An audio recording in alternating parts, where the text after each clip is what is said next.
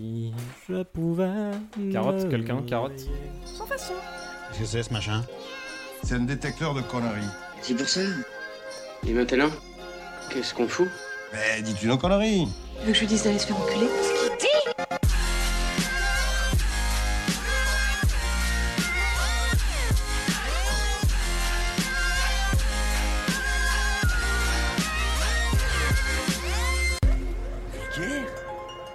Ce qu'il dit !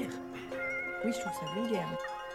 Bonjour et bienvenue pour ce nouvel épisode de Pardon Maman, le podcast de vulgarisation qui traite des petits et des grands sujets pour les rendre les plus vulgaires possibles. Aujourd'hui, avec moi, j'ai une fine équipe. On va commencer par Juan. Salut. Ça va ? Mais ça va très très bien. Euh, Camille. Hey. Ça va ? Bah écoute, euh, oui, on fait aller. Hein. Ouh là, la grosse forme. Au top. Euh, Hicham. Salut. Ça roule ? Nickel, on revient de vacances, donc... Euh... Ah bah ça va. Au top. Oui, ouais. En Irlande du coup je ouais, suis malade. Euh, on n'a voilà. pas eu beaucoup de, de soleil mais bah, écoute, ici ah. non plus. Donc euh, en Irlande t'as cherché aussi. Ouais, voilà. Et, et toi, toi comment et toi tu vas ? Non, je l'ai dit avant. Et toi Elias ? Ah oh, comment c'est, c'est gentil. Mon idée. Comment tu vas ? Eh bah c'est très gentil. Bah ça va très bien parce que encore une fois je suis avec vous donc ça me fait toujours plaisir. Oh. La oh, pêche. Yeah. Et puis euh, et puis ouais non ça roule. Euh, les petites news de Pardon Maman sont pas mauvaises. On a plein de plein de choses sympas qui sont passées ces deux dernières semaines. Hein, comme c'est vous avez vrai. Pu le voir, on est arrivé sur Deezer. Ouh, en temps réel. Donc ça nous a fait bien bien plaisir. Oh. Euh, et puis bah voilà, on vous a partagé aussi sur Twitter, Facebook. On est en train de préparer notre futur studio pour la rentrée. Euh, ça va être assez chouette. Avec beaucoup de sueur. Ouais ouais oula ouais, putain oui beaucoup de sueur. Et puis bah ça sera l'occasion d'accueillir plein d'invités, plein de gens et tout. Ça va être vachement chouette. Mmh, on peut espérer à partir de la rentrée, je pense qu'on devrait euh, on devrait avoir un son stable. Ouais. Des cool. invités. Et, Instable. Euh, Et une meilleure table et ouais. qui grince moins. Bah, elle est très bien, mais ouais, voilà, c'est un petit peu de bruit. Mais elle grince un peu. Euh, bah, du coup, aujourd'hui, alors, de quoi vous allez nous parler euh, Hicham, tiens, on change de chance. Euh, moi, je, je vais parler des papillons. Des ah. papillons. Pourquoi ouais. tu vas nous parler des papillons euh, bah, en fait, euh, figurez-vous que la dernière fois que j'ai fait un article, c'était sur les avions. Oui. Et il euh, y a un type sur Twitter qui m'a dit ah, c'est pas cool ça, juste avant les vacances en plus. Du coup, pour rigoler, je lui ai dit bah, t'inquiète, la prochaine fois, je fais un truc sur les papillons. Et il y a un, comment il s'appelle, Thomas Crayon. Thomas Crayon. Ouais. Thomas Crayon qui m'a dit chiche. Et vu que je suis un homme de parole, bah je suis là avec les papillons. C'est Allez. Beau ça. Bah cool. Euh, Camille. Eh ben euh, vous avez, je vous ai toujours habitué à des sujets euh, légers, ouais. simples. Léger, léger. Mmh. Voilà. Donc, et là cool. non, j'ai décidé de faire vraiment quelque chose de plus euh, soft. On va parler de Napoléon. Ah c'est bien. Donc voilà. du, culture pop, euh, musique. Ah mais euh, absolument. tu, tu vas parler de sa face punk, j'imagine. Le, le rap français ouais, ouais. dans toute sa splendeur. Hein. Ouais, en fait, voilà, c'est, sujet, c'est, c'est D J Napoléon en fait, hein, ça, ça n'a rien à voir. D J Pops. D J euh... Pops. Ok, et Juan euh, moi, je vais vous parler de l'art contemporain. On va essayer de, de d'ouvrir une porte vers l'art contemporain parce que c'est souvent pas compris. Putain, mm-hmm. c'est beau. Bah, je suis curieux d'écouter ça parce que pas, j'ai une connaissance assez limitée en art contemporain. Bah écoute, euh, moi aussi. On fait la blague maintenant. Fait, tout le monde. On fait la blague maintenant. Non. Contemporain. Ah, ouais. ouais. Oh, non. Allez, c'est, bah, c'est bien, c'est fait. Au moins, c'est évacué. Comme ça, c'est fait, voilà. Réglé. Et toi, tu, quoi, tu veux nous parler ? Mais, oh, mais heureusement qu'il y a Camille, mon Dieu, mon Dieu, mon Dieu. Je sais. Euh, merci, Camille. Bah, moi aussi, je vais répondre à une, euh, une question d'un auditeur qui, était, euh, qui, qui est toujours Florent sur Facebook, qui nous a demandé si on pouvait faire un sujet sur euh, la façon dont les artistes sont rétribués sur les plateformes de streaming. Mm-hmm.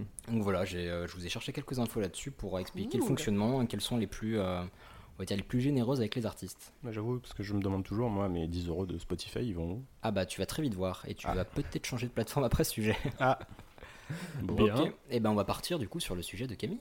Allons-y. Allez. Hey, Napoléon. Oh, revoilà les chaussures qui grincent. Et vive Napoléon !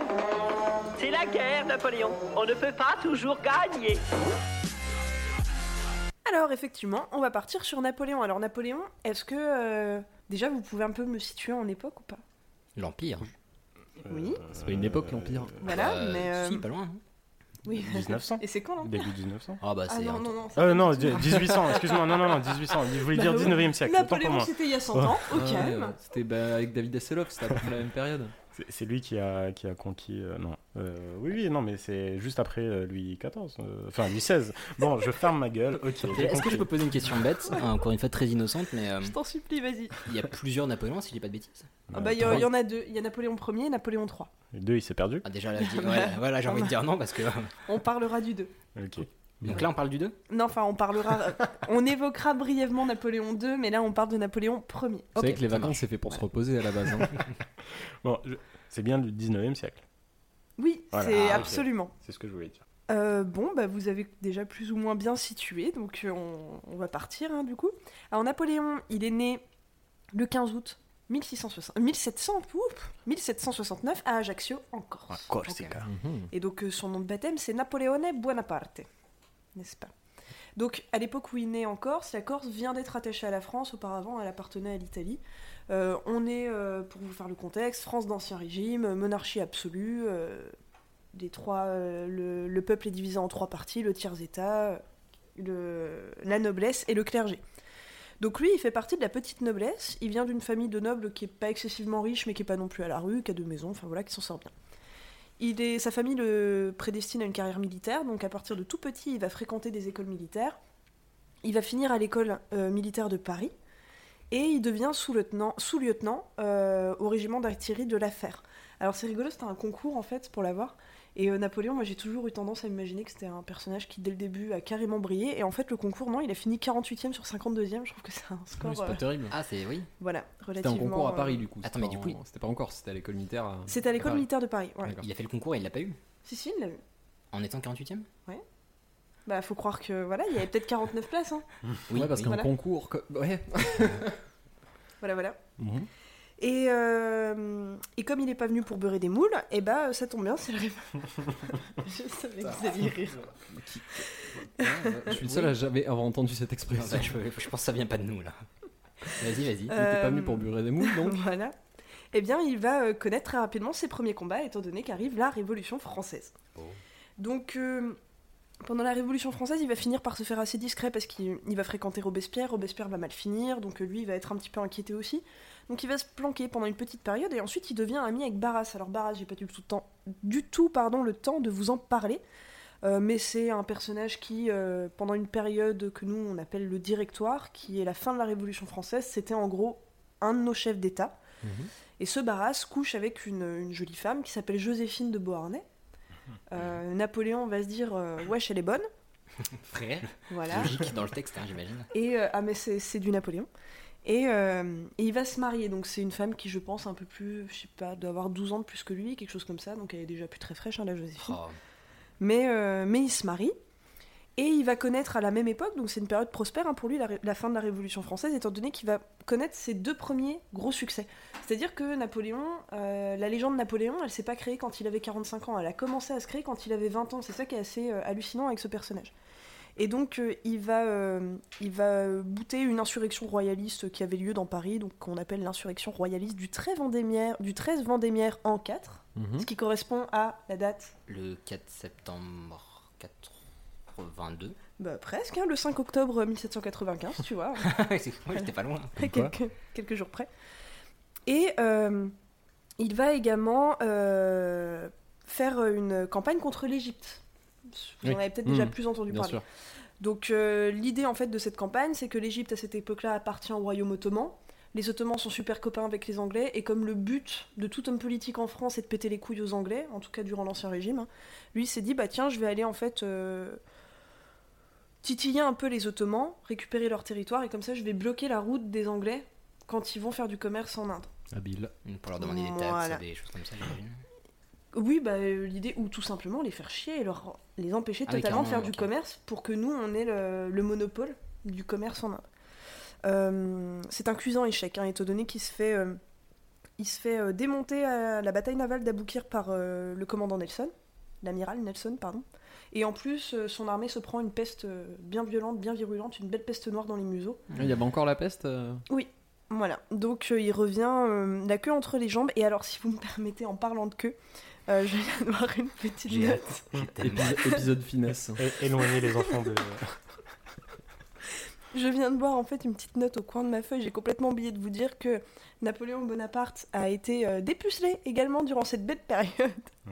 Voilà, c'est une date facile à retenir, hein, un vingt-deux novembre, jour de mon anniversaire. Le vingt-deux novembre quatre-vingt-sept, il a perdu son pucelage avec une prostituée au Palais Royal. Voilà. Mais il y a un mec qui a écrit ça dans un bouquin. Eh bah, ben il est né en soixante-neuf, c'était en quatre-vingt-sept, voilà. Ok.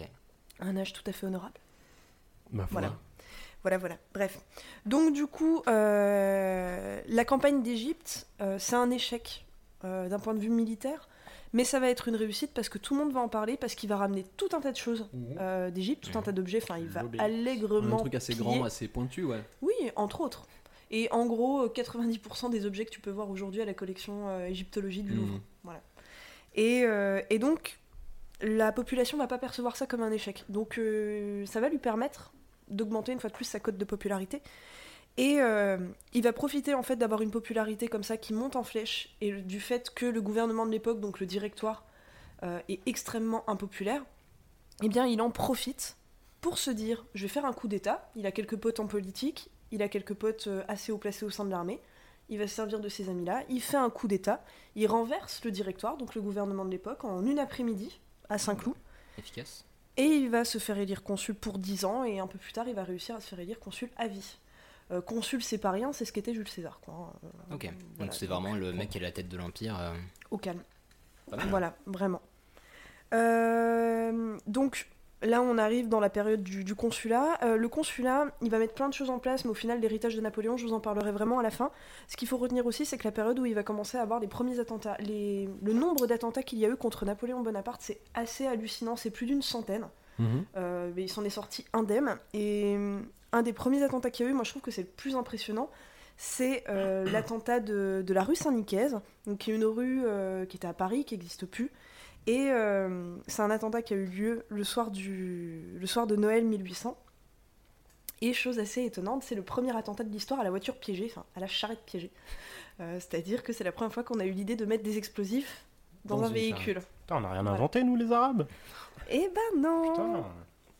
Et, et, euh... et du coup, ça a raté. Et euh... Ah bah non, non, non, ça a pas raté. Il y a eu quarante-cinq morts. Et euh, Napoléon. quarante-cinq morts, ouais. C'est énorme. Son... Grave. Son... Bah, la rue, tout a été soufflé. Ça a quoi. Pété en plein milieu ah, de la foule. Euh... Toute la rue a pété. Lui, son cercueil, son cercueil, son carrosse, pardon, s'est retourné. MacGyver, le mec, il est sorti du carrosse. Et euh, ils ont ré... ils ont redressé le carrosse. Et en fait, il allait à l'opéra le soir là, ou au théâtre. Et il a dit bon bah. Allez, on va rater la séance, il est remonté, il y est allé. Et dans le carrosse de derrière, il y avait sa femme, il y avait toutes les nanas de sa famille, mmh. et il les a pas attendues, il a même pas cherché à savoir bah, comment elles allaient. Bah en même temps, ça commençait, ça commençait. Enfin, ouais, il n'a pas le temps. Ouais, non, mais c'est c'est la moindre des politesses bah, tout à l'heure. Si tu vas voir le popcorn, oui, oui. Après il y en a plus. Et euh, ce qui est horrible dans cette histoire, c'est qu'en gros, non, il a voulu y aller pour montrer que c'était pas un petit attentat qui allait faire paniquer le, le consul. Mmh. Et, euh, et dans le carrosse arrière, comme je vous l'ai dit, il y avait toutes les femmes, et il y avait la fille de Joséphine de Beauharnais, donc la fille de l'épouse de Napoléon, qu'elle avait eu d'un premier mariage, et en fait elle, elle s'est arraché le pouce. Oh. Euh, donc il faut s'imaginer qu'elle a fait tout son spectacle avec son pouce complètement retourné, mais ah les sourds, il fait belle figure. Bon, oh, c'est ouais, ouais, ouais, les ouais. costumes ils sont jolis. Allez. C'était la belle époque. Putain. Et, euh, et euh, autre, un autre petit détail qui est amusant aujourd'hui parce que je pense qu'on peut prendre du recul là-dessus, c'est qu'en gros, si vous voulez, donc c'est des, des monarchistes hein, qui avaient fait cet attentat. Euh, ils ont en fait, ils avaient une charrette avec un cheval. Euh, ils ont mis des explosifs dedans. Le cheval et... Non, dans, dans la charrette. Et ils ont trouvé une petite fille super pauvre dans la rue. Et ils lui ont dit, bah, euh, euh, on doit aller chercher un truc là-bas. Est-ce que tu veux bien tenir notre cheval dix minutes? Oh, les salauds ah. Voilà, et la petite, du coup, elle, elle a fait partie des gens qui ont explosé et qui sont morts. Ouais. Et je n'avais jamais, jamais, jamais remarqué... Enfin, je connais cette histoire depuis très longtemps. Et il a fallu qu'un jour, on me fasse la réflexion. Et en fait, c'est quelqu'un qui, qui m'a dit comment elle s'appelait, la petite. Et j'ai dit, bah, elle s'appelait Marianne Puzzle. Oh non. Voilà. Je croyais que t'allais dire Marianne Parmentier. Non, non, mais elle s'appelait vraiment Marianne Puzzle et donc son destin était tout tracé. Voilà. On est d'accord que ça vient pas du tout de là, le puzzle. Non, je pense ah ouais, pas. Ouais, non, non, horrible, je pense pas, mais c'est puzzle, donc c'est P E U Z O L E ou S O L E, je sais plus, Marianne Puzzle. Formidable. Voilà, c'est chou, hein. Oui. Donc, il va connaître une ascension irrésistible et au final, cinq ans après avoir accédé à la tête de l'État, il se fait... élire empereur par les sénateurs en mille huit cent quatre. Euh, il va organiser son sac, ça va lui prendre plusieurs mois, et il se fait sacrer, je devrais plutôt dire il s'autosacre, à Notre-Dame de Paris, en petit comité, euh, le, douze, le deux décembre mille huit cent quatre, en présence du pape Pie sept. Euh, autre détail important dans lequel j'aurais pas le temps de rentrer, mais euh, il a pris le pape en otage en fait euh, pour, pour le sacre, et euh, le pape n'a pas pu rentrer à Rome pendant, mais ça se compte en années. Hein. D'accord. Sérieux ? Voilà, oui, le pape il a été enfermé à Fontainebleau. Si vous allez visiter le château de Fontainebleau, vous verrez la chambre du pape. Euh, vous dites pas que c'est une chambre où il a dormi deux nuits. Hein.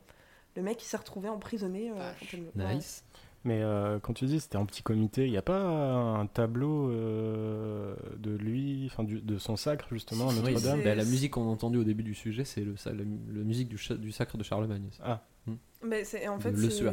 Pardon. C'est, c'était absolument de, de, de l'humour en fait, euh, étant donné que si, si Notre-Dame de Paris était pleine à vomir, il euh, y avait des gens partout autour. Euh, bah justement. Ouais. Donc c'était faux quoi. Absolument. Oui, ah, c'est Photoshop. Voilà, tout à fait. Et j'ai une petite question. Oui. Enfin, s'il a pris en otage le pape. Euh, pendant autant de temps, mais les fidèles, ils ont, ils ont réagi comment ? euh, La France est euh, en grande partie déchristianisée, dé... oh la vache, déchristianisée mmh. euh, après la Révolution française. Euh, la religion à l'époque de Napoléon, elle a un petit peu, enfin, elle a un petit coup de baisse. Mmh. Et euh, comment dire, il a pas présenté ça comme une prise d'otage. Ah ouais, c'était un, un invité très très invité. Exactement. Voilà. Ah, parce que sinon, j'imagine gros, les, les, les pays voisins auraient pété un câble, ne serait-ce qu'au Vatican. Et puis, il ne faut pas vous imaginer le pape dans une cellule avec des menottes, hein, c'est-à-dire qu'il pouvait continuer à rassembler ses cardinaux, il avait toute une cour. Enfin, c'est juste, en c'est gros, juste bah, que c'était chez nous. Rester quand même pour le dîner, et puis rester pour le week-end, on va faire une balade. Et puis... En gros, c'est l'idée, ah, bah tiens, c'est con, on a un barbecue dans deux mois, le temps de faire la détour à Rome, vous n'aurez pas le temps de revenir, on va, rester... ça. Voilà, on va rester pour les chipots, quoi. Ok. Voilà. Donc. Euh... Le, le tableau justement du sacre de Napoléon, je vous invite vraiment à y aller. Je vais également en reparler rapidement à la fin, mais je vous invite vraiment à aller le voir. Il est au musée du Louvre, tout mmh. simplement. Euh, et donc il a été peint par, par David. Juste après le sacre, c'est vraiment la période de l'âge d'or de Napoléon. Euh, c'est la période des grandes victoires. Euh, si je vous dis grande victoire de Napoléon, vous me répondez quoi ? quinze cent quinze. Marignan, bah oui, c'est bien connu. Non, je sais pas, désolé. Austerlitz. Ah oui. La bataille d'Austerlitz. Euh, la victoire d'Austerlitz, c'est en décembre mille huit cent cinq. Euh, c'est la première victoire de ce qu'on appelle la Grande Armée. Donc la Grande Armée, c'est l'armée napoléonienne par excellence. Elle est créée en mille huit cent quatre. Euh, c'est assez hallucinant. En fait, il faut vous dire qu'une armée, en moyenne à cette époque-là, fait vingt-cinq kilomètres en une journée. Napoléon, là où il va réussir à baiser tout le monde, c'est que son armée faisait au minimum trente kilomètres en une journée et pouvait monter jusqu'à plus de cinquante kilomètres en une journée. Il, il a inventé la blitzkrieg. Mais, mais il sprintait ou... Non, non, il marchait. T'imagines toute l'armée en Segway. Mais en fait, dans les armées, il euh, y a régulièrement à des, des endroits, donc euh, dans, dans, dans le sens de la marche, en fait, il y a des gens qui battent le tambour et mm-hmm. qui donnent le rythme du pas. Bah, Napoléon, il a juste dit... Il bon, a inventé la drum and bass. Non, mais il s'est dit, on va juste accélérer un tout petit peu le rythme, et en fait, il va gagner un quart de pas par seconde, mmh. mais sur en une fait, journée... Ouais, c'est énorme. Exactement, c'est énormissime. En plus, quand t'es galvanisé par la musique derrière, puis passe par l'effet de corps, bah ça se sent pas forcément énormément. Et... Ah bah si, si, il y, y a eu ah, des morts, il y a eu des pieds cassés, il y, y, a, y a eu des pertes. Hein. Voilà, et c'était aussi une armée de six cent cinquante mille hommes. Donc je sais pas si vous imaginez, pour l'époque, c'est, ça pèse, quoi. Ah bah, six cent cinquante mille ouais, même personnes... Pour maintenant, ça me paraît monstrueux. Voilà, donc c'est une armée euh, mobile, une armée qui est bien payée. Euh, c'est-à-dire que par exemple, euh, tu, tu pars faire la campagne d'Austerlitz, tu reviens vivant, il y a peu de chances qu'on te rappelle dans ta vie. Mmh. C'est-à-dire que tu fais du one-shot. Napoléon aussi, il y a beaucoup, beaucoup de gens qui vont vous dire, surtout nos ennemis, parce qu'ils se sont pris énormément de branlés, vous n'entendrez jamais un Anglais ou un Allemand vous dire du bien de Napoléon. Mais il euh, y a beaucoup de gens qui, qui disent « Ah, mais ces pauvres armées, il a envoyé plein de gens à la boucherie. » Mais nos ennemis aussi, en fait. Hein, Napoléon n'a mmh. pas été le seul. Hein, il, il a bien trouvé des gens contre qui se battre. Il est responsable de un million trois cent mille ampoules au pied. Et c'est, c'est surtout qu'en fait, euh, ces armées euh, étaient très, très, très, très, très heureuses euh, sous Napoléon. Euh, parce qu'il en a vraiment euh, pris beaucoup, beaucoup de soin. Mais c'était un, ouais, c'était un empereur qui était vraiment tourné vers la conquête, la guerre, et cetera. Oui, euh, pour, pour, bah... pendant une petite partie de son règne, moins à la fin, je pense. Mmh. Euh, à la fin, euh, c'est l'inverse. On a commencé à le faire chier alors que lui, il voulait se poser. En même temps, il avait toute l'Europe, le mec, donc je comprends ça, qu'il ait eu envie de se poser. Moi, j'en ai l'image d'un, d'un conquérant qui allait vraiment... Euh... Je pense pas que ça a été son but euh, premier. Mais euh, ça l'est devenu au fur et à mesure, euh, dans le sens où... Euh, bah, je, vais, voilà, je vais vous donner l'exemple d'Austerlitz. Mmh. Donc Austerlitz, en fait, Napoléon euh, déteste les Anglais, nous détestons tous les Anglais, hein, ils nous ont cramé Jeanne d'Arc, Napoléon n'avait toujours pas euh, la pilule qui est passée. Et puis au rugby, il triche. Donc, euh... Exactement. Donc Napoléon s'est dit, en fait, il avait un projet, c'était d'aller euh, envahir l'Angleterre. Donc il est allé se positionner à Boulogne, dans le nord de la France, avec ses armées. Mmh. Et de là, il y a un émissaire un jour qui arrive et qui lui dit, écoutez... Euh, on a ouï dire que pendant que vous êtes en train, là, avec votre grande armée, d'attendre que les vents soient favorables pour euh, accéder à la côte anglaise, mmh. eh bien, il y a tout simplement euh, les, euh, les Autrichiens et les Russes qui sont en train de marcher sur Paris, profitant de l'absence de l'empereur et de l'armée pour démonter la gueule aux Parisiens. Et c'est là qu'il s'est dit, ok, eh ben, il n'y a pas de souci, je vais faire demi-tour. Donc en fait, il a fait venir, entre guillemets, une fausse armée qu'il a laissée à Boulogne. Mmh. Comme ça, les Anglais, au loin, depuis leur île, voyaient que l'armée napoléonienne était toujours là. Et lui, avec son armée, il s'est barré de nuit. Et il s'est pointé, il s'est pointé à leur rencontre. Et il les a rencontrés à Austerlitz. Et il les a pouillaves. Et de là à Austerlitz, donc Austerlitz, on peut y aller. Moi, j'y suis allée il y a quelques années. Et en fait, il s'est mis sur une colline avec, euh, pareil, une euh, genre d'armée fictive. Mmh. Et, euh, et il s'est dit, non, non, ce qu'on va faire, c'est qu'on va se laisser plus ou moins encercler. Et il a demandé à ses hommes, il y a, en fait, c'est des petits vallons, des mmh. petites collines avec des petits vallons. Et il y a de la brume le matin. Et il a demandé à ses hommes de se planquer tous à quatre pattes dans la brume. Il a laissé les, les autres armées s'approcher et tout, monter sur le vallon. Et au bon moment, tous les, tous les soldats français sont sortis de la brume, et euh, les autres se sont rendus compte qu'ils étaient tous encerclés comme des grosses merdes, quoi. J'ai l'impression que c'est un gros mélange entre Braveheart et Game of Thrones saison sept. Non, mais ça mais, pète euh, la classe. J'ai, euh, j'ai une amie dont, euh, dont euh, le frère est à l'école militaire de Saint-Cyr, et mmh. elle m'a dit que la technique d'Austerlitz était encore aujourd'hui étudiée, était encore aujourd'hui un cas d'école. Ah, c'est classe. Euh, étant donné que la bataille d'Austerlitz dure euh, trois heures, à tout péter. Putain. Et moi, ce que je trouve très fin, c'est qu'à la fin, ils sont tous allés, donc les empereurs qui ont participé, ils sont tous allés se prendre, se prendre un verre ensemble. Parce que... Mais non, mais c'était entre guillemets de bonne guerre. Mmh, bah et ouais. Ils lui ont dit, ah, oh, oh, la branlée que tu nous oh, as mis, putain. Ah, oh, le mec, beau, classe, et, franchement, élégant. Chapeau, je dis pas ça parce que t'es Napoléon, hein. Franchement. Est-ce que ça t'embête si je le retweet parce que là, mes armées, elles ont kiffé. Mais du coup, c'était considéré comme un grand stratège ou c'était juste un coup de chance et... Non, non, c'était, c'était un excellent stratège. Okay. Ouais, ouais, c'était un excellent stratège et il avait aussi une armée qui l'adorait, qui l'adulait et donc du coup, il avait une bonne armée qui se battait vraiment pour lui. Euh, donc voilà, c'est vraiment la période euh, juste après le sac dans les années mille huit cent cinq, c'est vraiment la période de cet âge d'or. Mmh. Et très rapidement, en fait, la France va devenir un empire composé de cent treize départements qui s'étend des côtes portugaises à la Pologne, donc à la frontière russe mmh. actuelle. Donc effectivement, on se met bien. Donc on, euh, on inclut toute l'Italie, la Grèce, tout le Tchantoin, tout ça, c'est à nous. Euh, sauf que, comme dirait Napoléon, ça se corse avec les Anglais. Oh, c'est oh beau. Elle est pour moi. Et euh, en fait, les Anglais euh, vont décider de devenir amis avec tous les autres ennemis de Napoléon, donc avec les Autrichiens, avec les Russes, et cetera. Ils se sont dit, tiens, si on allait se liguer pour le faire chier. Et c'est là, c'est vraiment à partir de là qu'il va commencer, parce qu'il a beau avoir une armée énormissime, mmh. à partir du moment où toutes les puissances qui vous entourent se liguent contre vous, ça devient extrêmement complexe. Évidemment. Donc, il va réussir à tenir, mais il va en plus rencontrer des soucis dans sa vie privée, dans le sens où sa femme, Joséphine, qui je vous rappelle est un petit peu tapée, euh, n'arrive plus à avoir d'enfants.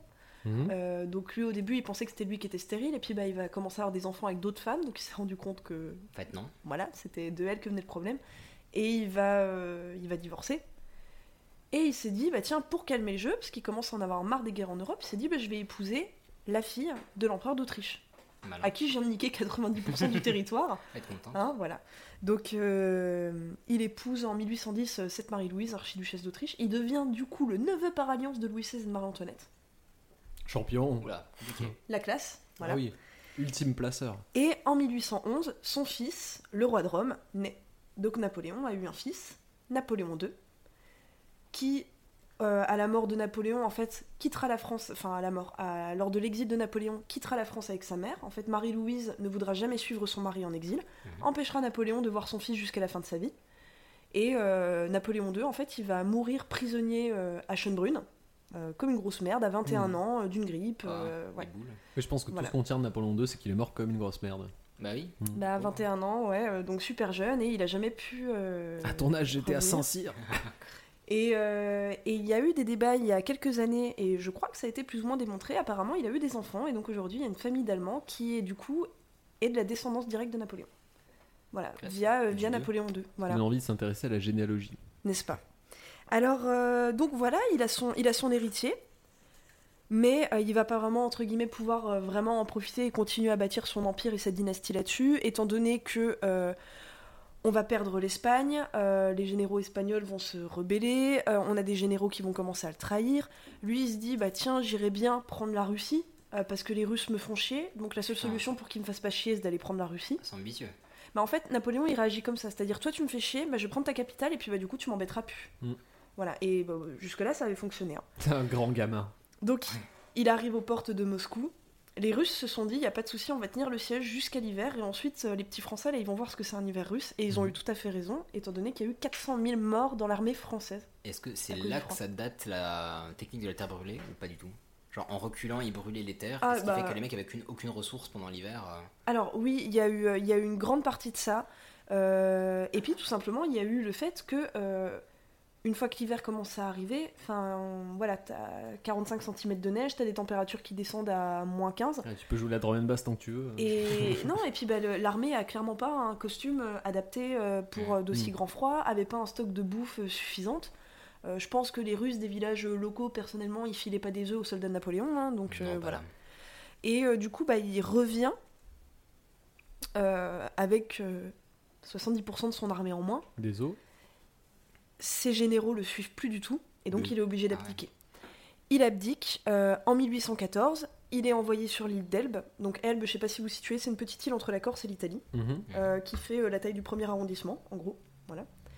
Et... Euh, Le roi, on a un roi de France qui revient en France, le frère de Louis seize, Louis dix-huit, qui était planqué loin dans les montagnes autrichiennes, qui revient, qui monte sur le trône. Et Napoléon, il tourne sur son île, il tourne, il tourne, il tourne, il se fait chier. On l'a nommé empereur de l'île d'Elbe. Le mec, il a trois mille habitants sur qui il règne. Allez, il était à la tête d'un empire de bâtards, et là, on l'a mis empereur de l'île d'Elbe. Il s'est dit, oh merde !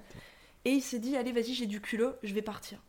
Et en pleine nuit, il prend des petits canots, des petits soldats qui lui sont restés fidèles. Il arrive, il arrive en France avec environ cent soldats. quinze jours plus tard, il est à Paris. Toute la France lui a ouvert les bras, il a reconstitué une armée, tous ses généraux sont revenus avec lui. Et euh, ça, ça fait partie de la magie napoléonienne, quoi. Il avait du charisme. Oui, oui. ça, pardon, il avait un charisme monstrueux. Mais en fait, il a rencontré euh, sur sa route, en fait, il y a un de ses anciens généraux, le maréchal Ney, qui a voulu venir l'arrêter, qui était avec une partie de l'armée, et qui a dit non, non, vous passerez pas et tout. Et Napoléon a ouvert sa veste devant tout le monde, et il a dit mais allez-y, tirez sur votre empereur. Allez. Et, euh, et là, euh, personne dans l'armée a tiré. Le maréchal Ney a dit bon bah notez le nom de tous ceux qui n'ont pas tiré, ils seront considérés comme déserteurs et fusillés, sauf que personne n'avait oui, tiré. Voilà. Désolé. Et euh, voilà, et au final non non, euh, bah, l'armée euh, l'armée a pas voulu tirer sur Napoléon et Ney s'est rallié au final euh, à Napoléon. J'ai une question tout à fait subsidiaire, ouais. mais euh, est-ce que le boulevard Ney ça a rapport avec euh... Oui, exactement. En fait, si tu veux, tous les boulevards qui font le tour de Paris s'appellent le boulevard des Maréchaux et ce ne sont que des maréchaux, que des maréchaux de, de Napoléon. Napoléon. D'accord. Voilà. Merci. Donc, euh, je t'en prie. Donc, euh, Napoléon euh, revient à Paris. Louis dix-huit s'enfuit, avant même que Napoléon soit là. Il, refait, euh, il reforme sa grande armée, euh, et c'est ce qu'on appelle les cent jours, étant donné qu'il est monté sur le trône pour seulement cent jours. Au bout de cent jours, il y a la défaite de Waterloo. Mm-hmm. Waterloo. Mm-hmm. Et suite à cette défaite, il est à nouveau obligé d'abdiquer. Les Anglais se sont dit euh, « Ok, il faut plus qu'on l'envoie sur l'île d'Elbe, parce que le mec, il construit un radeau et il revient. » Euh, donc euh, on va l'envoyer un peu plus loin. Ils lui ont fait croire qu'il allait en Amérique parce que Napoléon voulait en fait devenir mathématicien en Amérique. Le mec, mmh. c'est reconversion totale. il, a, il a appelé Pôle Emploi. Oui, j'ai un projet. À l'époque, c'était l'équivalent d'élever des chefs sur le Larzac. Hein. Et euh, les, les Anglais, ces petits salauds, ont dit oui, oui, y a pas de souci, l'Amérique. T'inquiète. Et ils l'ont foutu à Sainte-Hélène. Ah. Euh, donc Sainte-Hélène, une île paumée. C'est dans, c'est dans l'Utah, ça non bah, c'est une île qui en gros est à mi-chemin entre euh, le sud du continent africain et euh, le sud de l'Amérique latine. Mm-hmm. Ah ouais, donc euh, c'est vraiment paumé, paumé. Je crois que ça va être plus de quatre mille kilomètres de toute terre. Ouais, donc là, un niveau radeau, faut un, ouais, un niveau radeau, ouais. Un radeau climat basse, ignoble, hein. Pluie et vent tout le temps. Aujourd'hui, depuis la France, pour vous rendre à Sainte-Hélène, il faut plus de douze jours. Hein. Aujourd'hui ? Ouais. Non, il, n'y a, il n'y a pas d'aéroport. En fait, ça fait quinze ans qu'ils construisent un aéroport, quinze ans qu'ils ne peuvent pas l'utiliser parce que le climat de Sainte-Hélène ne, péri- ne permet pas aux avions d'atterrir. Le goudron ne sèche pas depuis dix donc, ans. Euh, non, non, c'est, c'est assez hallucinant. Et il est mort là-bas, euh, avec quelques proches, assez seul, d'un cancer de l'estomac. Et on a récupéré sa dépouille seize ans plus tard, qui aujourd'hui, du coup, est aux Invalides. Euh... Est-ce que tu nous parlerais de sa main ? Ah, qui était tout le temps ouais. dans, dans, montré dans son ventre. Mmh. Euh, parce que Napoléon, en fait, est... oh, il y a plein de légendes, il a été assassiné ou quoi. Euh, sa dépouille, on l'a ouverte et analysée un nombre incalculable de fois. Il est mort d'un cancer de l'estomac. Mmh. Donc le mec, il avait il... mal. Et ouais, ça faisait l'estomac. Un petit moment qu'il avait des crampes. Hein, euh, voilà, parce que pour en mourir, ça voulait dire que ça faisait un moment qu'il l'avait. Et il se tenait tout le temps l'estomac. Et il avait également beaucoup d'hémorroïdes. Là, il aurait eu la main mmh. ailleurs, mais on sait qu'il en avait énormément aussi. Les tableaux, ouais, donc, mais, euh, en fait. Bah ouais, mais comme tous les cavaliers de l'époque, en fait. Hein, euh... ouais, c'est mon anecdote préférée parce que ça casse vraiment le charme de Napoléon avec sa main comme ça. Quand tu dis que la raison pour laquelle il avait une main comme ça, c'est parce qu'en fait il se tenait le gastro. Mais il avait, il avait une santé de merde, euh, très clairement. Hein, c'était, c'était temps, pas. Enfin, il était sur le terrain, il était en campagne, non ? Ah, mais lui tout le temps. Ouais, voilà. Tout le temps. Euh, c'était un homme de, campagne, de terrain. Euh, pas le temps de niaiser. Voilà. Exactement. Alors, qu'est-ce qu'on peut retenir aujourd'hui de Napoléon ? Eh ben, tout un tas de choses. Le code civil.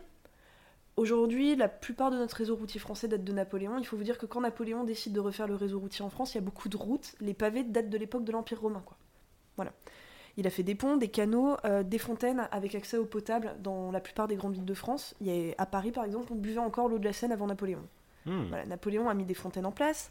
Euh, le baccalauréat, des, des premiers lycées, le système du lycée, euh, l'Arc de Triomphe, euh, l'Arc du Carrousel du Louvre, euh, la Colonne Vendôme, la Banque de France, le franc, le passeport, le port de Cherbourg, le port d'Anvers, la cour d'appel, la cour de cassation, les prud'hommes, le, la partie égyptienne du Louvre et le système des préfectures. Deliveroo aussi, non ? C'était lui ? Oui, bah... Mais alors déjà c'est vachement impressionnant et euh, j'imagine que c'est de lui que date, enfin c'est de lui qu'on parle quand on dit que c'est euh, genre des, des lois qui sont héritées de euh, des lois napoléoniennes, comme le fait que euh, les femmes elles n'aient pas le droit de porter de pota- pantalon dans la rue, et cetera.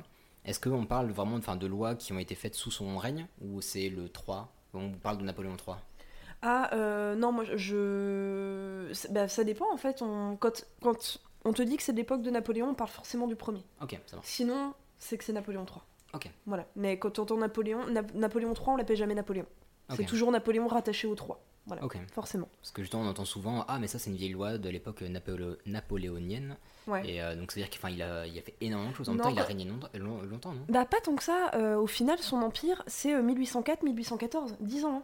Hein. Et il a bien vadrouillé. Hein. Mais oui, ah ouais. Et aujourd'hui, le mec, on en parle, c'est, c'est le personnage historique le plus connu au monde de Jeanne d'Arc, hein, Napoléon. Mm-hmm. Donc, euh, du coup, voilà. C'est... Non, il a laissé sa trace et euh, c'est, c'est, assez, euh, c'est assez hallucinant quand on voit de toute façon tout ce qu'il a fait. Euh, c'est également en fait un des premiers chefs d'État qui va vraiment énormément savoir utiliser de la propagande. C'est ce qui fait aussi un peu toute sa gloire, c'est ce qui fait qu'il était beaucoup aimé parce qu'il a tout fait pour bien savoir se faire aimer et notamment par l'image. Euh, si vous allez euh, dans divers musées et que vous avez des tableaux de Napoléon, c'est assez marrant. Bon, il y a un exemple que j'aime bien. Vous avez un tableau de David. Excuse-moi. Qui s'appelle euh, le consul, enfin le premier consul traversant euh, le col de je ne sais plus quoi euh, à cheval. Mmh. Et donc, pour que vous visualisiez dans votre tête, c'est un tableau où Napoléon, il a un peu cheveux au vent, il a déjà son bicorne, il a la cape au vent, il est sur le cheval comme ça qui rue et on voit les Alpes derrière et tout, et il indique comme ça le chemin. J'avais un puzzle de ce tableau. Et euh, donc tu vois très bien de quel tableau Marianne. Je parle. Napoléon n'a pas beaucoup monté à cheval car Napoléon n'aimait pas les chevaux euh, et de toute façon ce Ils col était impatient. Non, mais non. Pour l'époque, il est pas si petit que ça, un mètre soixante-dix pour l'époque, c'est pas mal. Moi, hein. mmh. ah, je voyais beaucoup plus petit que ça. Non, non, non. Non, mais c'était haters que... gonna hate, il fallait trouver un truc à dire. Bah, puis à la fin de sa vie, il était assez. Parce qu'il se faisait chier à Sainte-Hélène, hein. Il bouffait, euh, voilà. Donc euh, il était assez fat. Donc euh, ça, ça tasse, ça fait cul. Et, euh, et en fait, euh, la réalité de ce tableau, euh, c'est qu'en fait, euh, bah non, il, est, il l'a jamais fait à cheval, il était sur un petit mulet. Et, euh, et puis même sur le petit mulet, le mulet arrêtait pas de se péter la gueule, donc en fait il a fini en chaise porteur, le mec. Quoi. Mais c'est pas du tout le méga beau gosse cheveux au vent et tout qu'on le voit behind, en mode behind the scenes. Mm. Voilà. Et euh, ne croyez pas ce que vous voyez sur Instagram. Le sacre de Napoléon aussi, c'est, c'est de la méga propagande ce tableau-là, étant donné que David il a rajouté des gens, Napoléon lui a dit ma mère elle était pas là, elle voulait pas venir, c'est pas grave, tu rajoutes ma mère. Euh, ma femme tu vas la faire plus belle, le pape tu vas le faire plus content, fais qu'il sourit le pape, ouais fais un pape heureux tu vois. Et, et c'est C'est que de la triche, vraiment. Et euh, surtout, il va être aussi un des premiers à changer les taux de vote. Euh, c'est-à-dire, enfin, les taux de vote. Le, le taux de participation, mmh. quand il va organiser des élections. Je vous donne juste le cas, par exemple, de... Euh, en fait, quand les sénateurs ont décidé de, de, de l'élire empereur, il a voulu, pour la forme, et aussi parce que Napoléon a un digne héritier de la Révolution et un grand républicain, il a voulu euh, faire un référendum auprès des citoyens français. Et en fait, l'armée a très peu participé à ce référendum. Et donc, le référendum était très bon, c'est-à-dire que soixante-dix pour cent des gens euh, voulaient que Napoléon soit, euh, soit empereur, mais sauf qu'il y a genre, genre que dix pour cent de l'armée qui allait voter. Mmh. Donc là, il a dit non, on va se couser, on va dire que quatre-vingts pour cent de l'armée est venue voter, c'est mes armées, c'est mes soldats, il faut qu'ils soient présents. Et voilà, il a fait énormément de fois ce genre de petites magouilles ou quoi, comme il devait publier les résultats tout le temps pour une forme de... De, de transparence. Donc euh, c'est un magouilleur, mais voilà, il faut en retenir qu'il a fait pas mal de choses, il a eu une vie, enfin il est mort jeune quand on y réfléchit, euh, il est mort à soixante piges, et euh, pour quelqu'un qui a régné en final quinze ans sur la France, pas mal. Bravo ouais, le mot, ouais, comme on dit, quoi, franchement, euh, voilà. Donc euh, voilà. Mais euh, sacré personnage, hein, putain. Mm. Ah bah. Bah c'est assez impressionnant, putain, mais je... Bah je savais qu'il avait fait beaucoup de choses, mais bah à chaque fois qu'on... Quand on apprend plus, qu'on voit vraiment factuellement ce qu'il a fait, c'est assez impressionnant. Beaucoup de charisme, beaucoup de manipulation et un grand stratège. Euh, je ne saurais pas dire si c'était quelqu'un de bien ou non, mais en tout cas, putain, il n'a pas chômé. Ah, ça dépend pour qui, quoi. Ah non, oui. Sa vie privée, apparemment, c'était pas... Ouais, bah, ça m'étonne pas. C'était pas la personne la plus agréable du monde. Non. Ok, cool. Bah moi, j'ai passé sur un sujet un peu plus léger. Tu connais la musique et tu sais compter. Tu sais compter au moins jusqu'à deux. Moi, je passe avec le chapeau. N'ayez pas peur, madame, c'est de l'argent honnête. et honnêtement gagné. Ouais, bah je vais vous parler d'argent et de musique. Euh, ah. Donc comme je le disais, en fait, c'est un sujet qui était proposé par Florent sur Facebook. Merci Florent. Euh, ouais, euh, bah d'ailleurs, on le, on le remercie effectivement. Et puis, euh, n'hésitez pas à nous proposer des sujets parce que c'est vachement intéressant. Ah, euh, oui, tout oui. Voilà, et le sujet m'a vachement intrigué. En fait, il demandait, bah tiens, parmi les plateformes de streaming, laquelle est la plus, euh, la plus entre guillemets, juste pour les artistes, laquelle euh, reverse le plus d'argent aux artistes, parce que c'est toujours posé la question au moment de choisir la plateforme sur laquelle ils voulaient aller. Ouais. Donc bah voilà, je vais vous parler de ça. Euh, donc comment sont rétribués les artistes et est-ce qu'il y a d'autres modèles. euh, alors déjà, je vais vous parler rapidement de l'évolution du marché de la musique en France. On va se focaliser un peu sur la France. Déjà, c'est un marché, en tout cas sur la vente euh, de, de contenu qui est pas, pas foufou. Euh, entre deux mille sept et deux mille seize, ça fait que baisser. Donc ça a perdu vingt-cinq pour cent sur la vente euh, de contenu euh, physique et numérique. Euh, donc bon, c'est pas la, c'est pas la folie. Et en deux mille seize, c'est la première fois qu'il y a eu un sursaut, enfin une, une croissance. Donc c'est, euh, c'est assez étonnant. Donc là, on parle vraiment de format donc C D, D V D et aussi les M P trois que tu peux acheter sur Internet. C'est ça. Téléchargement, en gros achat d'albums, téléchargement et streaming. Okay. Et en fait, en deux mille seize, la seule et unique raison pour laquelle il y a une croissance, c'est parce qu'il y a une très très grosse croissance au niveau du numérique, euh, notamment du streaming, et il y a toujours une baisse, c'est plutôt une stabilisation, mais ça baisse quand même au niveau du physique. Donc c'est assez impressionnant. En deux mille seize, ça vaut, enfin ça compte pour euh, quatre cent cinquante millions d'euros, c'est quand même pas mal. Et euh, en fait, ça se ressent dans d'autres choses. Euh, est-ce que vous savez combien il faut de, combien il faut vendre d'albums pour avoir un disque d'or aujourd'hui? Ah, ça se compte en milliers. Ouais. Euh, je dirais cent mille. Combien? Cent mille. Alors non. Non, c'est plus. Euh, non, c'est moins. Ah bon? Ouais. Ouais. En fait, aujourd'hui, pour avoir un disque d'or sur un album, parce que ça dit, ça change pour les singles, pour un album, il faut cinquante mille ventes. D'accord. Et euh, dans les années quatre-vingts, c'était cent mille. Donc déjà, on a changé l'échelle en mode ah, bah, ouais, ça, se vend, ça se vend tellement moins qu'il faut baisser. Mais parce que oui, ça me paraît pas énorme en fait, cinquante. Ah non, c'est, c'est pas fou. Après, il y a disque de platine, disque de diamant, et cetera. Mais euh, est-ce que ça se combine avec euh, les autres pla- Enfin, est-ce que si quelqu'un est ultra écouté sur Spotify? Ah non. Non, c'est, c'est vraiment vrai. Juste les C D. C'est ça. Okay. Euh, donc c'est, ouais, c'est assez cruel. Et sur les singles, c'est encore plus cruel. Euh, parce que dans les années quatre-vingts, pour avoir un disque d'or sur un single, il fallait cinq cent mille ventes. Comme déjà costaud, c'est mmh. pas mal. Et aujourd'hui, il en faut soixante-quinze mille. Ah oui, mais en même temps, c'était ah oui. le seul accès à la musique. Aujourd'hui, ah, il est vraiment mmh. démultiplié. Ouais. Ah oui, mais c'est, ça, ça n'a rien à voir. C'est assez impressionnant. Euh, la part de numérique aujourd'hui dépasse les quarante pour cent. Donc c'est euh, une, grosse, une grosse proportion, sachant qu'en deux mille treize, il y en avait vingt-cinq pour cent. Et aujourd'hui, si on prend la population de plus de quinze ans en France, euh, il y a vingt-cinq pour cent de la population euh, qui utilise du streaming audio. Oui, sachant qu'en plus sur les pourcentages de streaming, ce qu'on ne prend pas en compte, c'est que je pense, c'est pas une vraie statistique, mais il doit y avoir un bon soixante pour cent qui, ne, qui n'a jamais payé pour de la musique. Je parle des nouvelles générations euh, qui ont des applications pour télécharger depuis YouTube et machin, et ouais. ça, ça rentre pas vraiment dans les statistiques. Ouais, ouais, sachant que comme tu le dis, YouTube euh, compte dans le streaming audio, ce qui est un gros problème, j'y reviendrai. Euh, bah déjà, autour de cette table, qui utilise des applications de streaming audio euh... Spotify. Euh, ouais, Spotify ouais. Ouais. Apple Music, Spotify. Ok, bah, donc déjà ça fait un, un bon gros cent pour cent de l'équipe, donc c'est pas mal. Et on a un bon gros euh, cent pour cent avec un peu, de, un peu de changement pour Juan sur Spotify. Et vous verrez que bah, moi aussi sur Spotify, mais ça m'a donné envie de changer et je vais vous expliquer pour toi, pourquoi. Euh, déjà, il y a certaines plateformes qui ont des comptes payants et des comptes gratuits, comme vous le savez, genre Spotify par exemple. Ouais. On peut écouter de la musique gratuitement avec quelques publicités. Très et... cher. Bah euh, oui. Spotify, ouais. c'est plus le côté aléatoire qui me saoule, moi. Ouais. Le fait ouais. de pas pouvoir changer de morceau. Ah oui, c'est vrai, j'ai oublié ça. C'est assez insupportable. Mmh. J'avais oublié ça. Euh, faut savoir qu'il y a à peu près vingt pour cent de la population, enfin des consommateurs qui sont abonnés. Donc c'est pas énorme en fait. Hein. Au final, il y a vingt pour cent des gens qui payent pour la musique en streaming audio.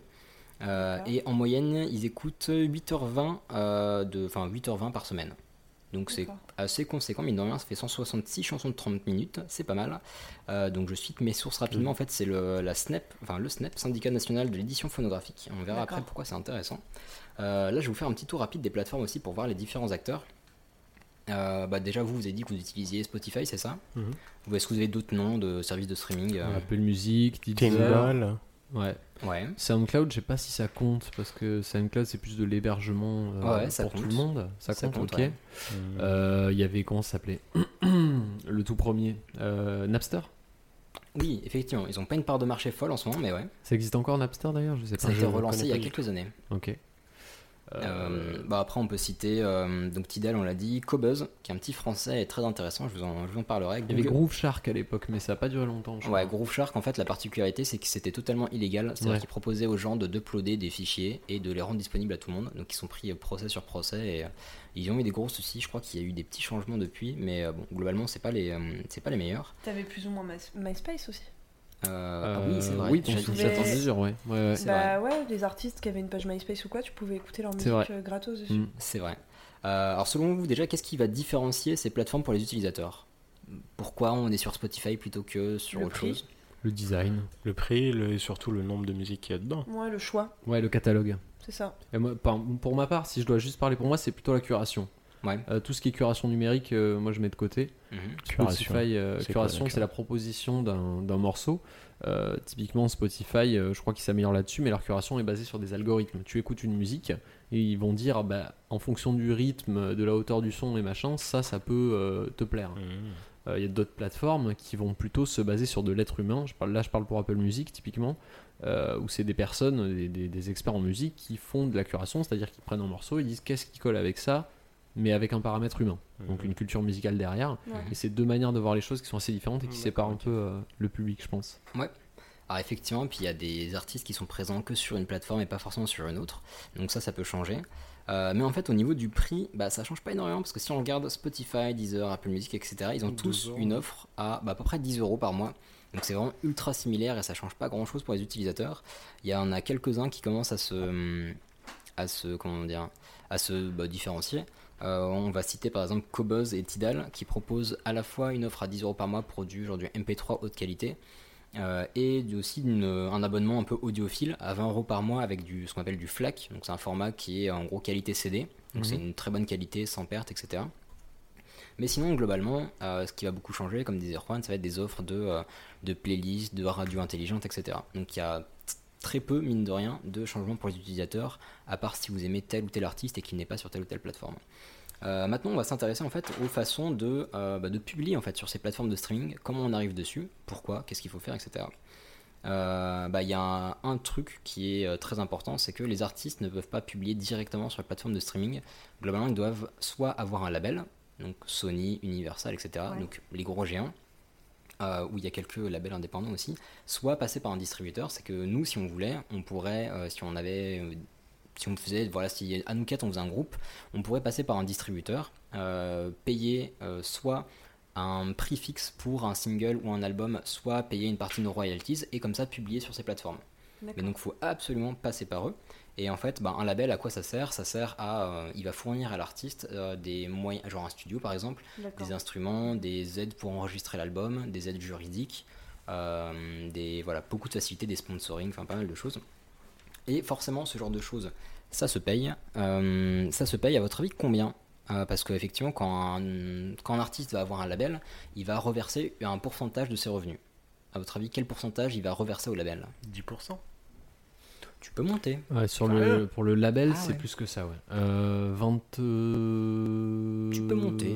C'est pas vingt-sept ? Non, c'est absolument monstrueux. C'est pour les labels, euh, vraiment en tant que tel, les, on va dire les labels, les très gros labels, c'est absolument fou. quarante pour cent ? Non, c'est quatre-vingt-dix pour cent. Quoi ? Non. C'est ouais, c'est absolument fou. C'est quatre-vingt-dix pour cent et en fait, ça, ça vient de... Euh, initialement, en fait, les labels se, se chargeaient aussi de la distribution des C D, donc le fait de faire produire les C D, les, distri- les, les enregistrer, les distribuer dans les magasins, et cetera, les récupérer si les ventes marchaient mal, euh, sauf qu'aujourd'hui, ça ne s'applique pas forcément quand ouais. un jeune artiste veut publier uniquement en ligne. Donc ça, ça ne s'applique plus tellement.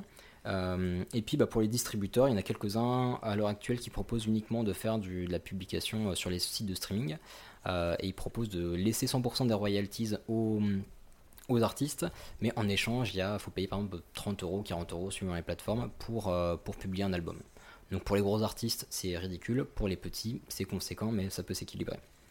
Euh, ce qui est intéressant avec les labels et les distributeurs, c'est que euh, en fait, la plateforme de streaming, donc Spotify, Deezer, et cetera, ne va pas payer l'artiste, elle va payer le label ou le distributeur qui, lui, va reverser à l'artiste. Donc c'est-à-dire que... Euh, Par exemple, j'ai contacté, euh, j'ai contacté plusieurs euh, plateformes de streaming. Euh, Deezer m'a répondu, effectivement, ils m'ont répondu qu'ils ne pouvaient pas me donner les chiffres parce que ce n'est pas eux qui reversaient à l'artiste. Donc, c'est, le, c'est le, la, le contrat qui va être négocié entre le distributeur et ou le label qui va principalement décider de ce que, euh, de ce que l'artiste va gagner. D'accord. Donc là, si on part plus sur la rémunération, euh, vraiment, qu'est-ce qui va, niveau financier, qu'est-ce qui va, qu'est-ce qu'ils vont ramasser. Euh, déjà, il faut savoir qu'on peut calculer rapidement ce qu'une personne va gagner pour une écoute sur une piste, mais ça va dépendre de beaucoup de choses. Ça va dépendre de euh, l'accord qu'il y a entre le, le label et la plateforme. Donc pour un artiste en particulier, s'il fait des, s'il fait des exclusivités, s'il fait des choses spéciales, et cetera, il peut y avoir des taux différents. Mais il y a quand même des, euh, des, on va dire des, des bases un peu communes qu'on peut voir.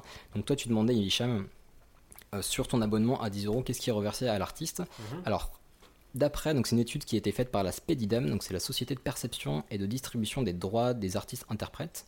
Euh, sur un abonnement à dix euros, il y a environ deux euros pour l'État, donc T V A, taxes, et cetera. un euro pour les droits d'auteur, ce qui est séparé, enfin séparé pour euh, les interprètes. Euh, six euros cinquante-quatre pour les intermédiaires, où dans ce cas-là, il y a soixante-dix pour cent à peu près, parce que c'est à peu près commun sur toutes les plateformes, donc soixante-dix pour cent pour les producteurs et trente pour cent pour la plateforme. Euh, et ensuite, il ne reste que zéro virgule quarante-six euros pour les artistes. Wow. Donc ça fait ouais. très très léger et ça répartit entre tous les gens que vous avez écoutés dans le mois. Et c'est un système qui est obligatoire avec la SACEM et tout ça, avec tout ce qu'on a en France. Ouais, typiquement, là j'ai joué euh, de l'instrument sur une piste d'un album euh, il y a quelques temps. L'artiste est revenu vers moi en disant bah là il faut absolument que tu sois inscrit à Spedidam pour qu'on puisse déclarer tout ça. Euh, et euh, c'est, c'est un peu comme pour tout, je dirais, sur le système français, on a énormément de charges qui ont des avantages avec la SACEM sur la redistribution, et cetera. Mais, euh, mais c'est assez violent. Parce que la Spedidam, si j'ai pas de conneries, ça ne concerne que la France. Euh, il me semble en tout cas, j'ai pas vu ça à l'étranger, mais ouais, il me semble. Euh, bah après, il y a d'autres types d'associations, mais ça dépend des, euh, des acteurs, j'imagine. Euh, là, je vais vous parler d'une étude qui est assez intéressante. En fait, c'est par euh, le site euh, the trick artist dot com euh, qui a fait une étude en janvier deux mille dix-sept. Euh, il a pris un label indépendant qui gérait à peu près cent cinquante albums et qui a généré environ cent, cent quinze millions euh, d'écoutes et qui a sorti les chiffres en fait pour euh, chaque plateforme. Euh, le pourcentage que ça représentait dans le nombre d'écoutes, le pourcentage dans les revenus, et ils en ont déduit un revenu moyen par écoute.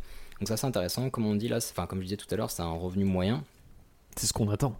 Voilà. Mmh. On voit les euh, chiffres. Ouais, bah vous allez voir, ça fait un peu flipper. Euh, donc je préciserai après le calcul possible, mais alors bon, euh, on peut voir déjà que sur euh, en prenant cinq acteurs, on peut avoir quatre-vingt-seize virgule quatre pour cent des écoutes. Ces cinq acteurs, c'est qui ? C'est Spotify, Apple Music, Google Music, YouTube et Deezer. Avec ça, ils ont quasiment quatre-vingt-dix-sept pour cent de leurs écoutes, c'est à peu près, enfin c'est totalement fou. Google Music, euh, ça inclut Vevo ou pas ? euh, Vevo, je crois que c'est avec YouTube. Ouais, c'est YouTube. Ouais, YouTube qui appartient ouais. à Google, mais c'est pour ah, ça que je demande du coup si, parce que Vevo, à mon avis, c'est un des plus gros, enfin euh, c'est une des plateformes par laquelle les gens, surtout les jeunes, consomment le plus de musique. Ouais, je euh, pense. Alors euh, Vevo, YouTube, c'était à peu près vingt-deux pour cent. Si D'accord, donc Google Music et YouTube sont séparés dans, ouais. dans ces chiffres-là. C'est ça, okay. Et c'est assez problématique. Bah, je, je, je, bah, on va très vite voir pourquoi. Euh, là, je vais vous donner les chiffres. Euh, le revenu pour euh, l'artiste avant de payer le distributeur pour mille écoutes. Donc, on a les mauvais élèves qui sont Spotify et YouTube. Donc Spotify, c'est euh, déjà ils avaient un peu plus de soixante pour cent du, euh, du pourcentage d'écoute, donc c'est énorme. Et pour mille écoutes, ça rapporte à peu près quatre virgule trente-sept dollars.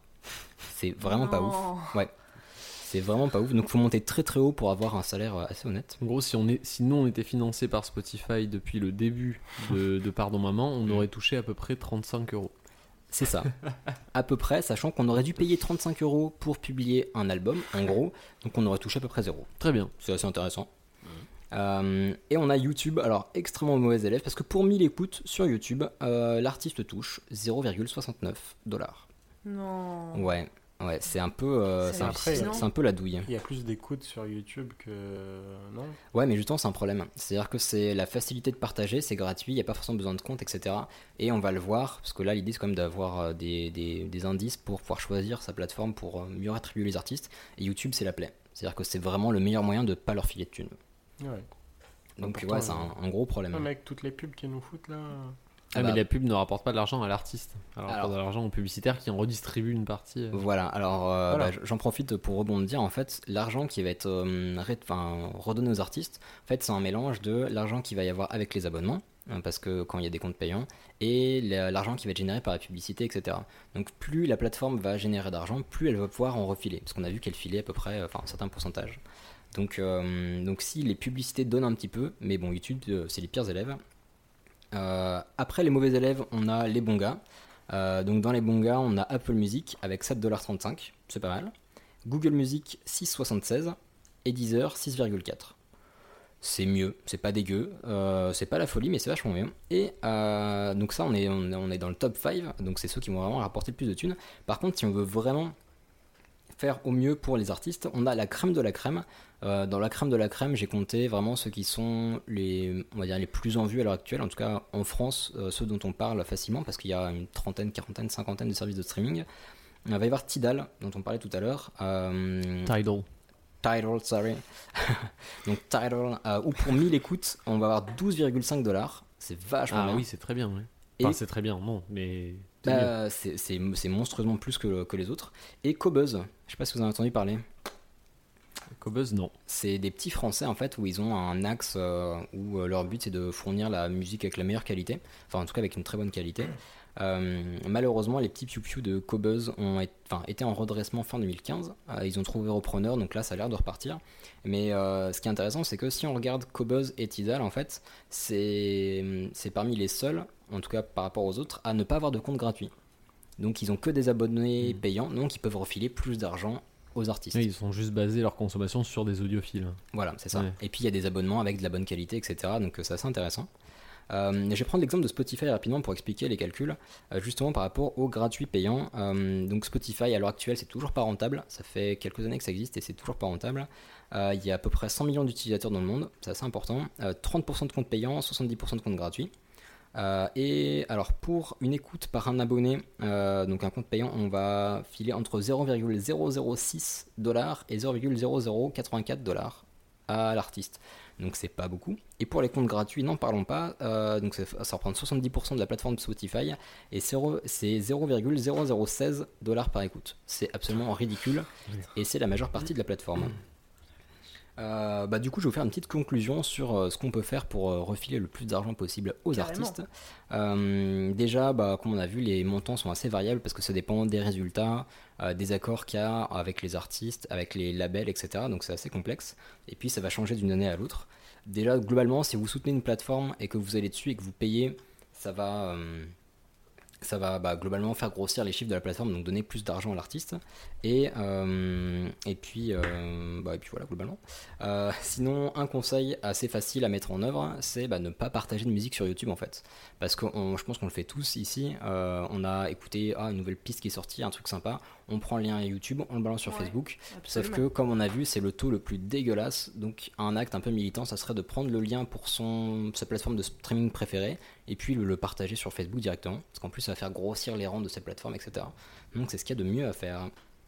Euh, si vous voulez en apprendre plus, euh, bah, je vous conseille euh, un rapport qui s'appelle l'économie de la production musicale édition deux mille dix-sept. C'est édité par la S N E P, qui est le syndicat national de l'édition phonographique. C'est vachement intéressant, on voit tous les usages de la musique, euh, numérique, non numérique, enfin physique, et cetera, le streaming, euh, plein de choses, et c'est vachement intéressant. Et puis euh, bah voilà, comme je vous le disais au début, euh, moi j'utilise Spotify et je suis plus très très certain de l'utiliser encore aujourd'hui, parce que quand je vois ce qui est reversé à l'artiste, euh, un petit coup de Qobuz ou de, de Tidal, Tidal euh, voilà. Mais Tidal, ils, se, ils, se, ils sont pas en train de se péter la gueule, c'est le truc de Jay-Z, non euh, c'est Ouais, ça, hein bah c'est... Ça s'est bien pété la gueule. Ça s'est pété la gueule et euh, je sais mm. pas, euh, ça a pas l'air de vraiment fonctionner quoi. Bah ils ont pris un risque avec leur modèle économique et euh, ça a pas l'air de trop marcher. Ça peut, peut toujours y avoir un hockey, on sait pas. Mais juste pour relativiser ce que tu disais, euh, on disait que le meilleur élève donnait douze dollars pour euh, mille écoutes. vingt-neuf vingt Pour euh, Qobuz. Pour Qobuz, ouais. Mais relativisons que mille écoutes, fut un temps, ça représentait potentiellement mille ventes d'albums. C'est clair. Ouais. Bah, effectivement, il y a beaucoup. Le meilleur élève fait quand même relativiser. Après, bah, évidemment, on va pas faire les vieux cons, le mmh. marché a évolué, mais, euh, mais il faut vraiment changer ces habitudes-là ouais. si on veut continuer à avoir de l'art euh, dans quelques euh, années. Pas vraiment. Enfin, mille écoutes, ça fait pas mille albums parce que tu l'écoutes plusieurs fois, des fois des chansons, les chansons que tu kiffes, tu les écoutes. Je pense qu'on se base sur des écouteurs uniques pour ce genre de stats. Ah, bon euh, ah ça, je saurais pas ah, le dire. Pas non. Ah oui, non, t'as peut-être raison. J'ai pas, pas les sûr. infos. Non, euh... oui, je dis peut-être une bêtise. Parce que sur YouTube, c'est pareil. Si tu regardes deux fois la vidéo, ça te compte en deux fois. C'est et... vrai. C'est vrai, c'est vrai. Eh ben, j'ai dit une connerie. Autant pour moi. Pas de mal. Bon voilà, bah du coup vous me direz si vous changez de plateforme après. Bah euh, franchement oui, ça donne envie de clairement y réfléchir. En ouais, tout cas, de se renseigner dessus. À tester. Ouais. Bah, surtout qu'avec le streaming, on n'a pas grand chose à perdre parce qu'il suffit de juste refaire ses playlists. Enfin, ça oui. prend une demi-heure, c'est pas la mort. Exactement. Donc euh, n'hésitez pas à ne pas hésiter. euh, du coup, je vous propose de passer sur le sujet de Juan. Avec plaisir. Mon cadeau à moi, c'est une toile que j'ai peint pour vous.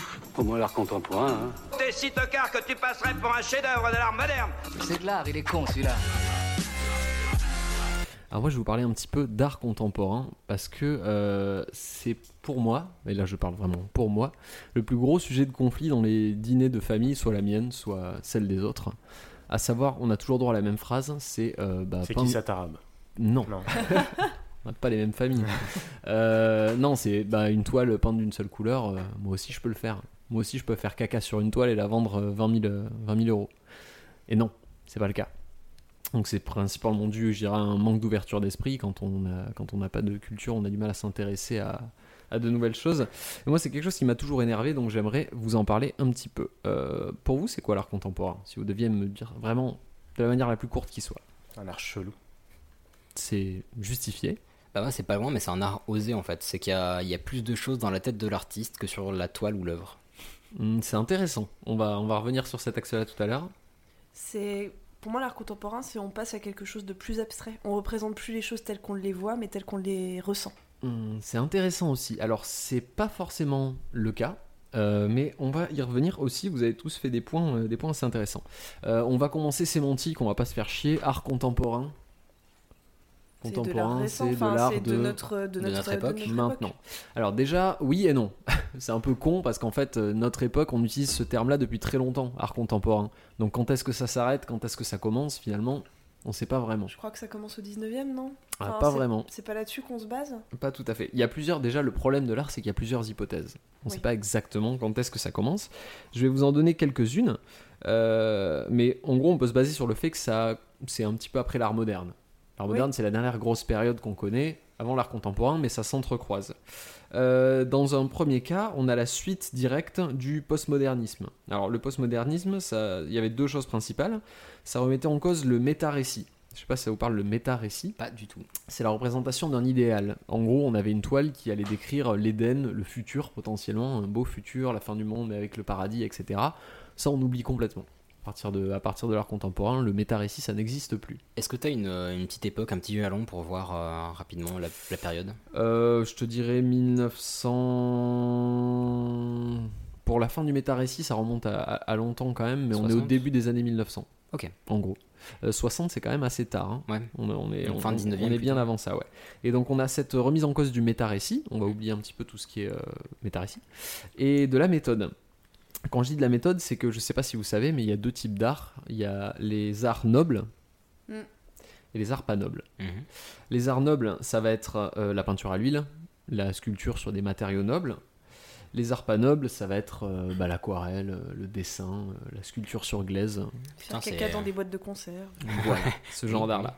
Euh, le postmodernisme, donc, euh, on considère que ça remettait en cause tout ça et que ça arrive juste après, enfin, euh, que l'art contemporain arrive juste après. Euh, un autre repère qui peut vous servir, une autre, une autre hypothèse, c'est que l'art contemporain arrive avec Marcel Duchamp, donc dans les années soixante, avec l'art conceptuel. Marcel Duchamp, ça vous parle ?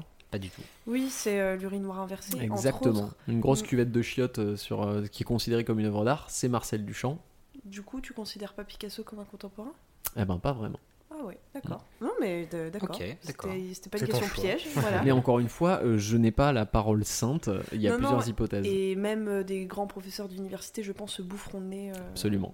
Euh, Marcel, Marcel Duchamp, c'est une hypothèse qui, moi, me plaît, en fait. Mm. Euh, le fait que Marcel Duchamp ait mis le début de l'art contemporain parce qu'il a exposé un urinoir et que c'est considéré comme une œuvre d'art. Donc on arrive sur quelque chose de très différent, de représenter la scène sur euh, à la peinture à l'huile, quoi. Et donc je peux demander ce qui peut, ce qui en tout cas à l'époque justifiait le fait de le considérer comme une œuvre d'art. À l'époque de Marcel Duchamp, ouais. Bah c'est de ça qu'on va parler justement. Okay. En quoi c'est considéré comme une œuvre d'art ? Comment ça s'inscrit dans l'art en fait ? Mm-hmm. euh, pour, on va vraiment simplifier, garder en tête que ce n'est pas la définition pure et dure. On va simplifier en disant que tout ce qui a été produit à partir de mille neuf cent quarante-cinq, à peu de choses près, c'est de l'art contemporain. Quand je dis à peu près tout, c'est qu'on ne peut pas tout considérer comme de l'art contemporain, mais ça démarre à partir de, de quarante-cinq environ. Jusque-là, ça va ? mmh. Ça oui. va. Mmh. Très bien. Euh, alors, l'art contemporain, ça a pour spécificité que c'est la première fois qu'un art ne se définit pas par un style, mais au contraire par son éclectisme. Ok. Vous voyez ce que je veux dire ? Oui. Non. non. J'ai un petit fainéant de la tête. Quand on te parle de romantisme, de classicisme, tu vas avoir une technique, même en architecture, ouais, tu vas avoir le gothisme. Ouais, ouais. Euh, l'art contemporain, au contraire, ça se définit par son pluralisme. C'est-à-dire qu'une œuvre d'art contemporain, ça peut être un œuf posé sur un coquetier avec un point rouge au-dessus, mm-hmm. ou ça peut être une toile d'acrylique euh, tout, à fait, okay. euh, tout à fait traditionnelle. Ou un graphe. Ou... Un graphe, alors c'est particulier, le graphe, on a, on le met pas vraiment dans l'art contemporain, ça a sa propre catégorie qui s'appelle le hip-hop. Le hip-hop, oui, c'est tout à fait. Bah oui, bah c'est, un, c'est un des courants du. C'est le street art. Oui. Voilà. Donc, est-ce que c'est clair pour tout le monde la définition entre le, l'art, euh, les beaux-arts, en gros, l'art. Euh... Oui, mais très. L'art classique, en quelque sorte. Voilà, exactement. Et donc là, on est plutôt parti sur des bails d'hybridation, mais on peut comprendre pourquoi euh, tonton machin a du mal à comprendre ça. Par exemple, je ne sais pas si vous voyez qui est Marina Abramovic. Pas Marina Abramovic, c'est une artiste contemporaine qui est restée euh, assise sur une chaise pendant un certain temps, à savoir sept cent trente-six heures, pas à la suite, hein, c'était ah. un temps dépassé. Euh, c'était une exposition qui s'appelait « L'artiste est présent ». Le principe était qu'elle était assise sur une chaise, les gens pouvaient venir s'asseoir en face d'elle. C'était un happening en fait. C'était un happening, mmh. et le happening fait partie de l'art contemporain. Et des gens ont du mal à définir ça comme une œuvre d'art, finalement, une personne qui reste assise sur une chaise. C'est, ça peut être aussi une performance, comme ça se voit beaucoup maintenant. Euh... Absolument. La performance fait aussi partie ouais. de l'art contemporain. Donc, oui, Camille. Alors, en parlant de performance, moi j'en ai étudié deux absolument fabuleuses que je vous invite vraiment à aller voir. J'ai pas le nom, mais je pense que si vous tapez la phrase euh, bah, sur YouTube, hein, désolé, mais euh, voilà, allez. C'est trouvable. Il y a une dame qui danse en talons sur du beurre. Ah oui, absolument. Voilà, oui. Qui est une de mes favorites. Une grosse voilà. dame dans une petite robe noire. Oui. Exactement. Et une dame qui euh, fait sortir des, des œufs remplis des de couleurs. De son vagin. Voilà, de son vagin, absolument. Son et effet de performance ce sont connu. Mes deux favorites. Je suis pas sûr de vouloir voilà. le voir sur YouTube. Alors, il y en a des plus intéressantes, oui, on va pas sûr. le cacher, mais en c'est effet, clair. Elles sont très connues, celle-là, elles sont très ouais. faciles à trouver. Exact. Et en fait, le problème, c'est que ces œuvres-là, elles participent à caricaturer l'art contemporain. Oui, mais alors que je suis sûre que quand on regarde, c'est pas des œuvres plus entre guillemets plus débiles que d'autres. Ah c'est juste que les gens qui sont totalement fermés à l'art contemporain vont se dire bah voilà ça, ça me donne pas envie d'aller creuser. Bah c'est parce que là ça tu viens de toucher le nerf sensible, ça me donne pas envie d'aller creuser. On va on va en parler. Bah, oui, ça fait ça fait plus des vidéos what the fuck que, que art contemporain. Pour une, pour une personne lambda, moi je je suis pas très fan de l'art tout ça. Mm-hmm. Tout ce que vous êtes en train de dire depuis tout à l'heure, c'est du blabla dans mes oreilles. D'accord. Mais euh, pour moi c'est plus une vidéo what the fuck que. Très bien. Euh, Et bah du coup voilà. je t'invite à être attentif, tu vas peut-être te sentir concerné. Allez. Et peut-être euh, re- revoir ça différemment. Donc déjà, comment on peut reconnaître de l'art contemporain ? euh, Dans un premier temps, il n'est pas forcément beau. On parlait des beaux-arts tout à l'heure, qu'on a remis en cause. Euh, la remise en cause a été amorcée par le romantisme, on en parlera peut-être une autre fois. Mais euh, l'art contemporain n'est pas forcément beau. Déjà, ça c'est accessible. Mmh. Ensuite, il multiplie les matériaux. On va pas forcément avoir une toile avec de la peinture à l'huile ou une sculpture en bronze, on peut avoir un peu de tout. On va aussi avoir des matériaux périssables d'ailleurs dans l'art contemporain, ce qui est assez exclusif. Tu parlais de la nana qui expulse des œufs avec son vagin, ce sont des matériaux périssables. Je vais vous donner un exemple que vous connaissez peut-être, c'est Lady Gaga qui est arrivée avec une robe en viande. Absolument.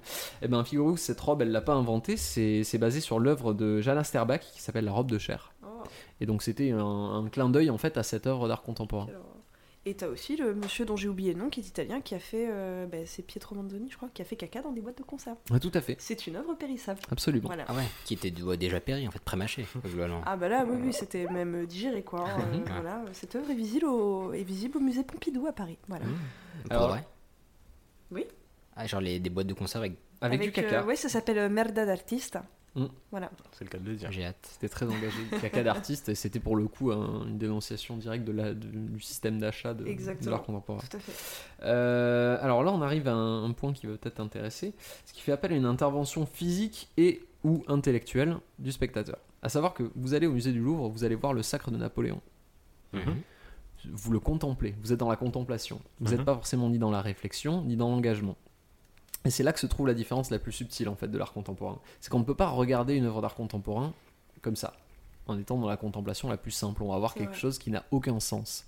Et en fait, le but, ça va être de se challenger euh, au niveau de la réflexion. En gros, le contemporain, il ne nous nourrit pas avec son message, euh, il nous invite à l'interpréter au maximum. Mmh. Typiquement, un monsieur qui fait caca dans des pots, qu'est-ce qu'on y regarde ? C'est du caca dans des pots. Mais ouais. si tu essaies d'y réfléchir, tu vas voir que très très vite, tu vas trouver du sens à ça. Surtout avec le nom, tu as dit que ça s'appelait... Mielda d'artiste. Voilà. Alors, est-ce que ça prend pas du sens immédiatement ? Le mec fait artiste une œuvre très connue qui s'appelle du caca d'artiste.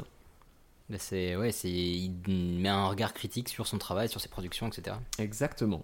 Euh, d'ailleurs, on revient sur Marcel Duchamp, euh, qui ex- exprimait très bien ça. Il disait ne pas donner plus d'importance à sa propre interprétation de son œuvre qu'à celle du spectateur.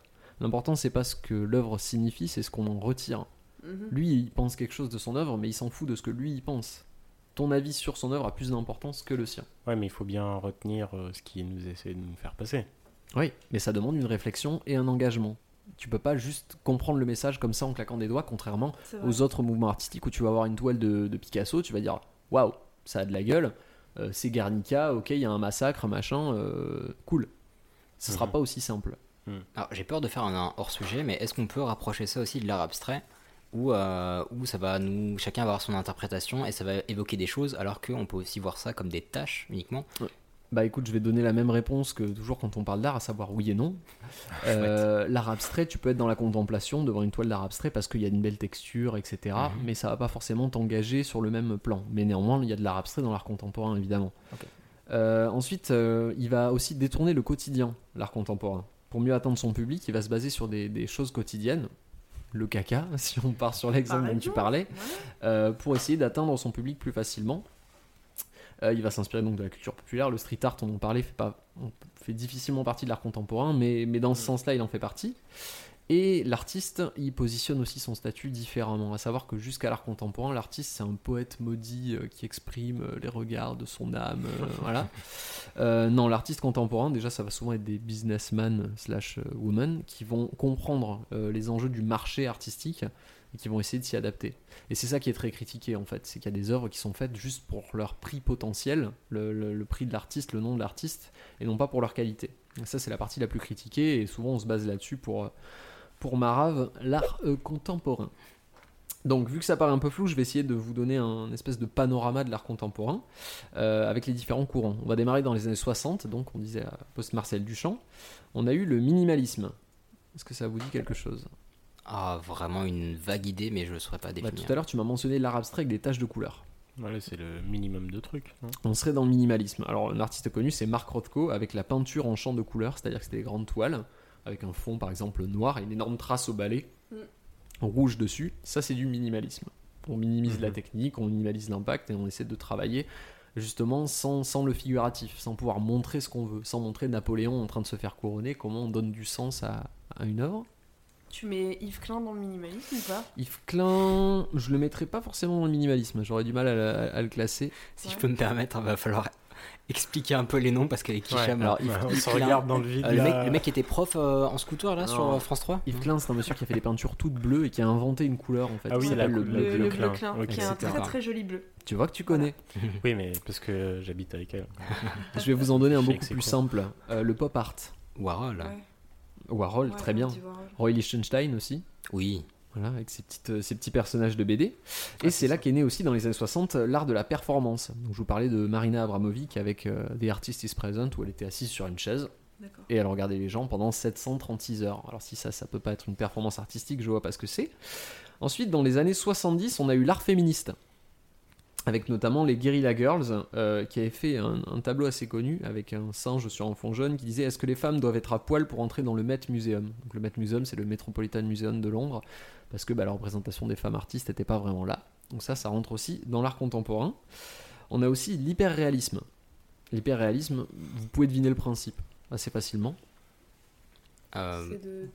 C'est de prendre un, du figuratif et de grossir les traits ou de les changer ? Bah non, c'est vraiment mon nom, hyper réalisme. On va faire un truc hyper réaliste. D'accord. Donc ça va être des portraits. Il y avait notamment euh, donc Chuck Close qui avait fait des portraits énormes. Il avait fait un portrait de Lou Reed qui était assez connu, un portrait de Brad Pitt aussi qui était assez massif et qui était dans l'hyper réalisme. C'est-à-dire qu'on dirait une photo, quoi. À moins mmh. de s'approcher à un centimètre, c'est une photo.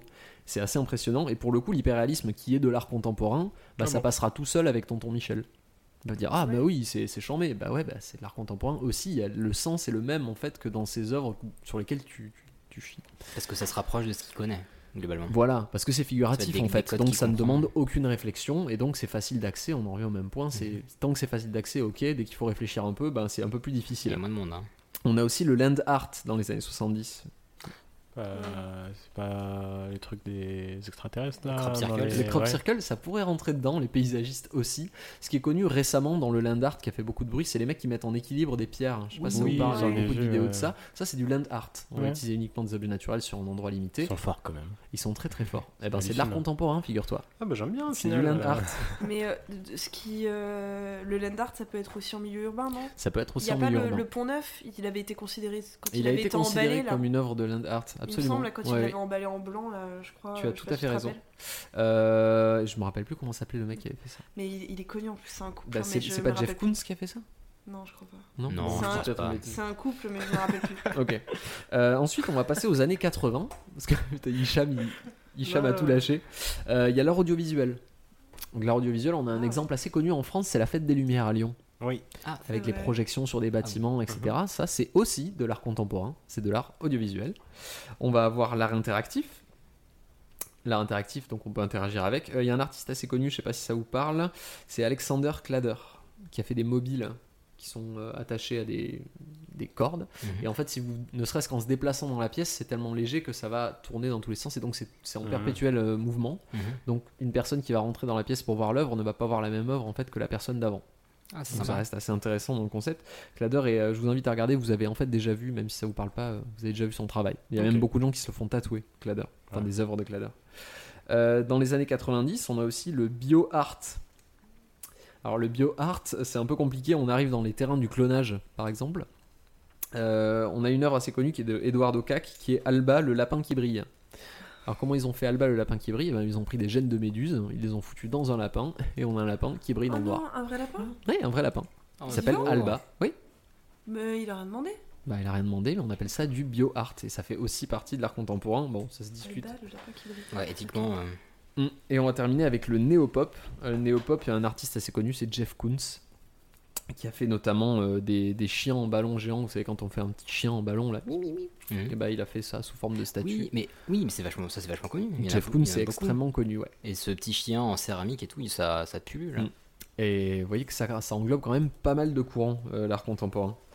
Donc, on va faire une petite conclusion, parce que je sais que c'est un petit peu, un petit peu heavy comme sujet. J'ai essayé de le simplifier autant que possible, mais euh, ah, ça je passe comprendrai pas mal. si ah, certains je, ont du mal. Je pourrais y rester des heures. Donc si vous voyez une œuvre qui vous incite à vous déplacer dans l'espace ou à réfléchir activement pour la comprendre, qu'elle est faite de matériaux non traditionnels et qui n'est pas forcément belle au premier sens du terme, bah potentiellement vous êtes face à une œuvre contemporaine. Donc il y a un effort de réflexion et d'engagement à faire pour la comprendre, et qui sait, peut-être que vous apprendrez des choses si vous faites l'effort de faire ce pas vers, euh, vers cet art-là. Donc ce qu'il faut retenir, c'est que l'art contemporain, c'est pas facile à comprendre, et le rejet, c'est une réaction normale. Si tonton Michel rejette l'art contemporain, c'est pas parce qu'il trouve ça moche, c'est parce qu'il ne le comprend pas, ouais. et c'est une réaction naturelle. C'est un effort difficile de faire ce, ce pas en avant, mais si on le fait, on peut trouver des choses qui nous plaisent beaucoup, et euh, après évidemment, chacun ses goûts, ça Bien je sûr. ne le remets pas en question.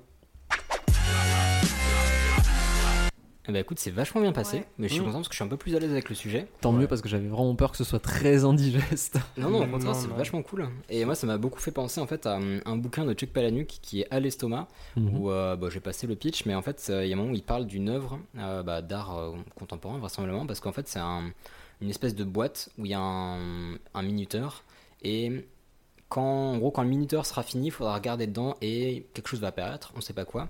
Et euh, sauf que la, la durée du minuteur est inconnue. Et effectivement, quand le minuteur s'arrête, il y a une personne qui regarde dedans et ça a absolument changé sa vie, et cetera. Elle a fait des choses euh, absolument euh, incohérentes. Mais ça me fait penser à ça, de euh, le, le côté entre le happening, l'objet, et cetera. Et c'est, je comprends un peu mieux le, le concept, le principe. Une boîte de Schrödinger. Oui, c'est un peu ça. Bah, bah, maintenant, on va pouvoir passer au, au sujet de Hicham sur les papillons.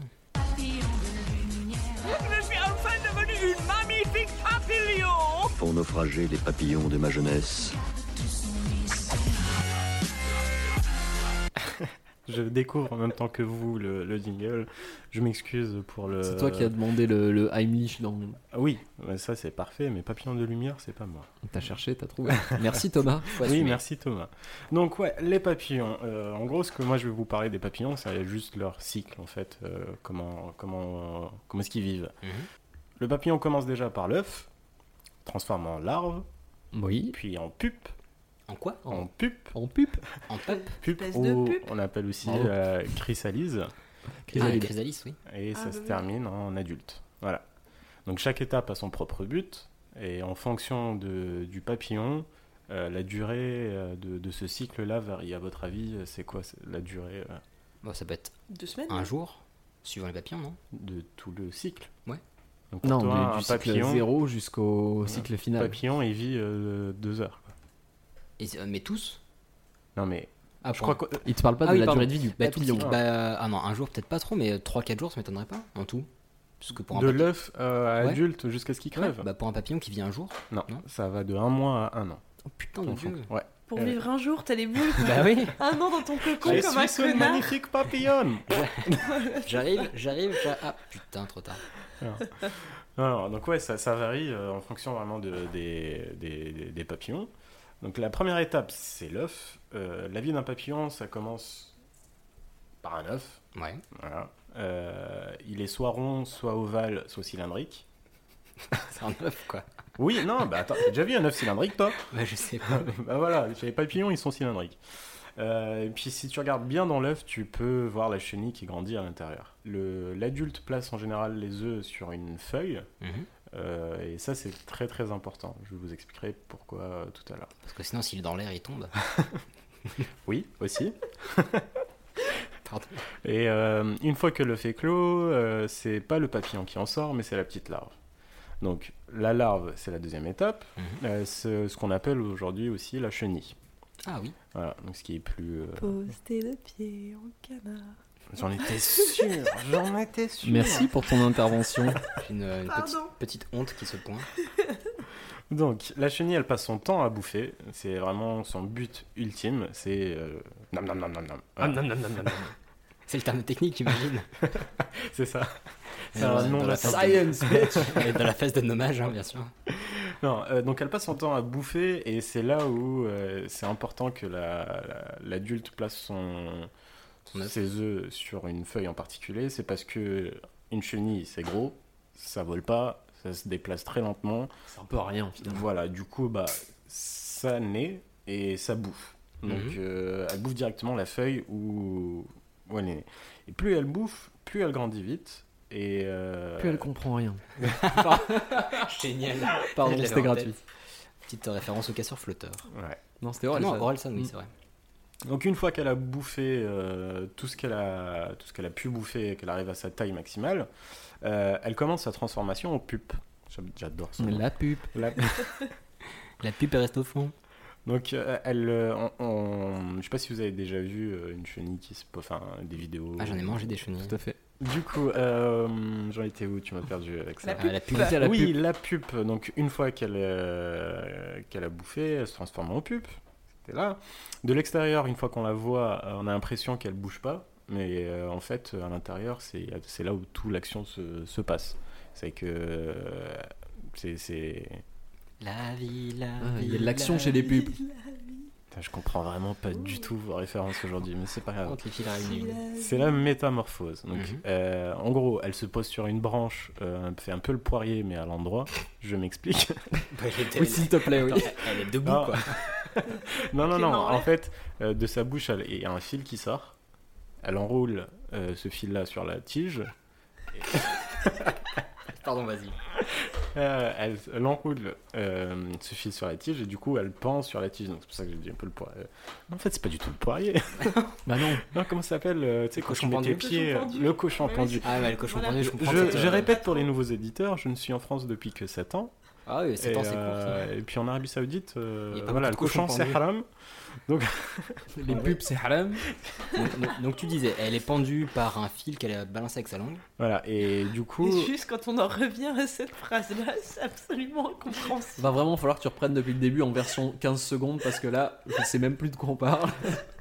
Ah si, alors je peux faire un petit résumé. Vas-y, vas-y. Globalement, euh, t'as un petit œuf qui s'est transformé en chenille. La mm-hmm. chenille a bouffé, bouffé, bouffé.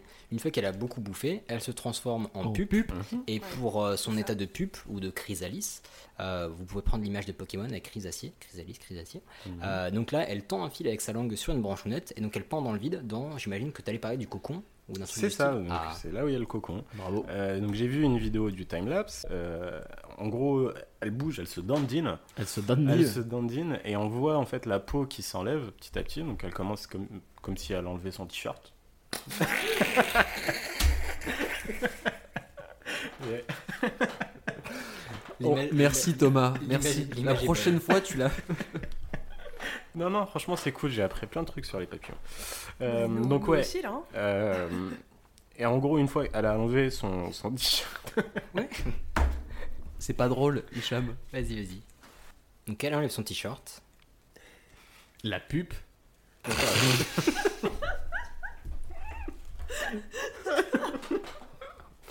Donc, ouais, elle enlève son t-shirt et puis euh, à l'intérieur, en fait, euh, elle se transforme totalement en liquide.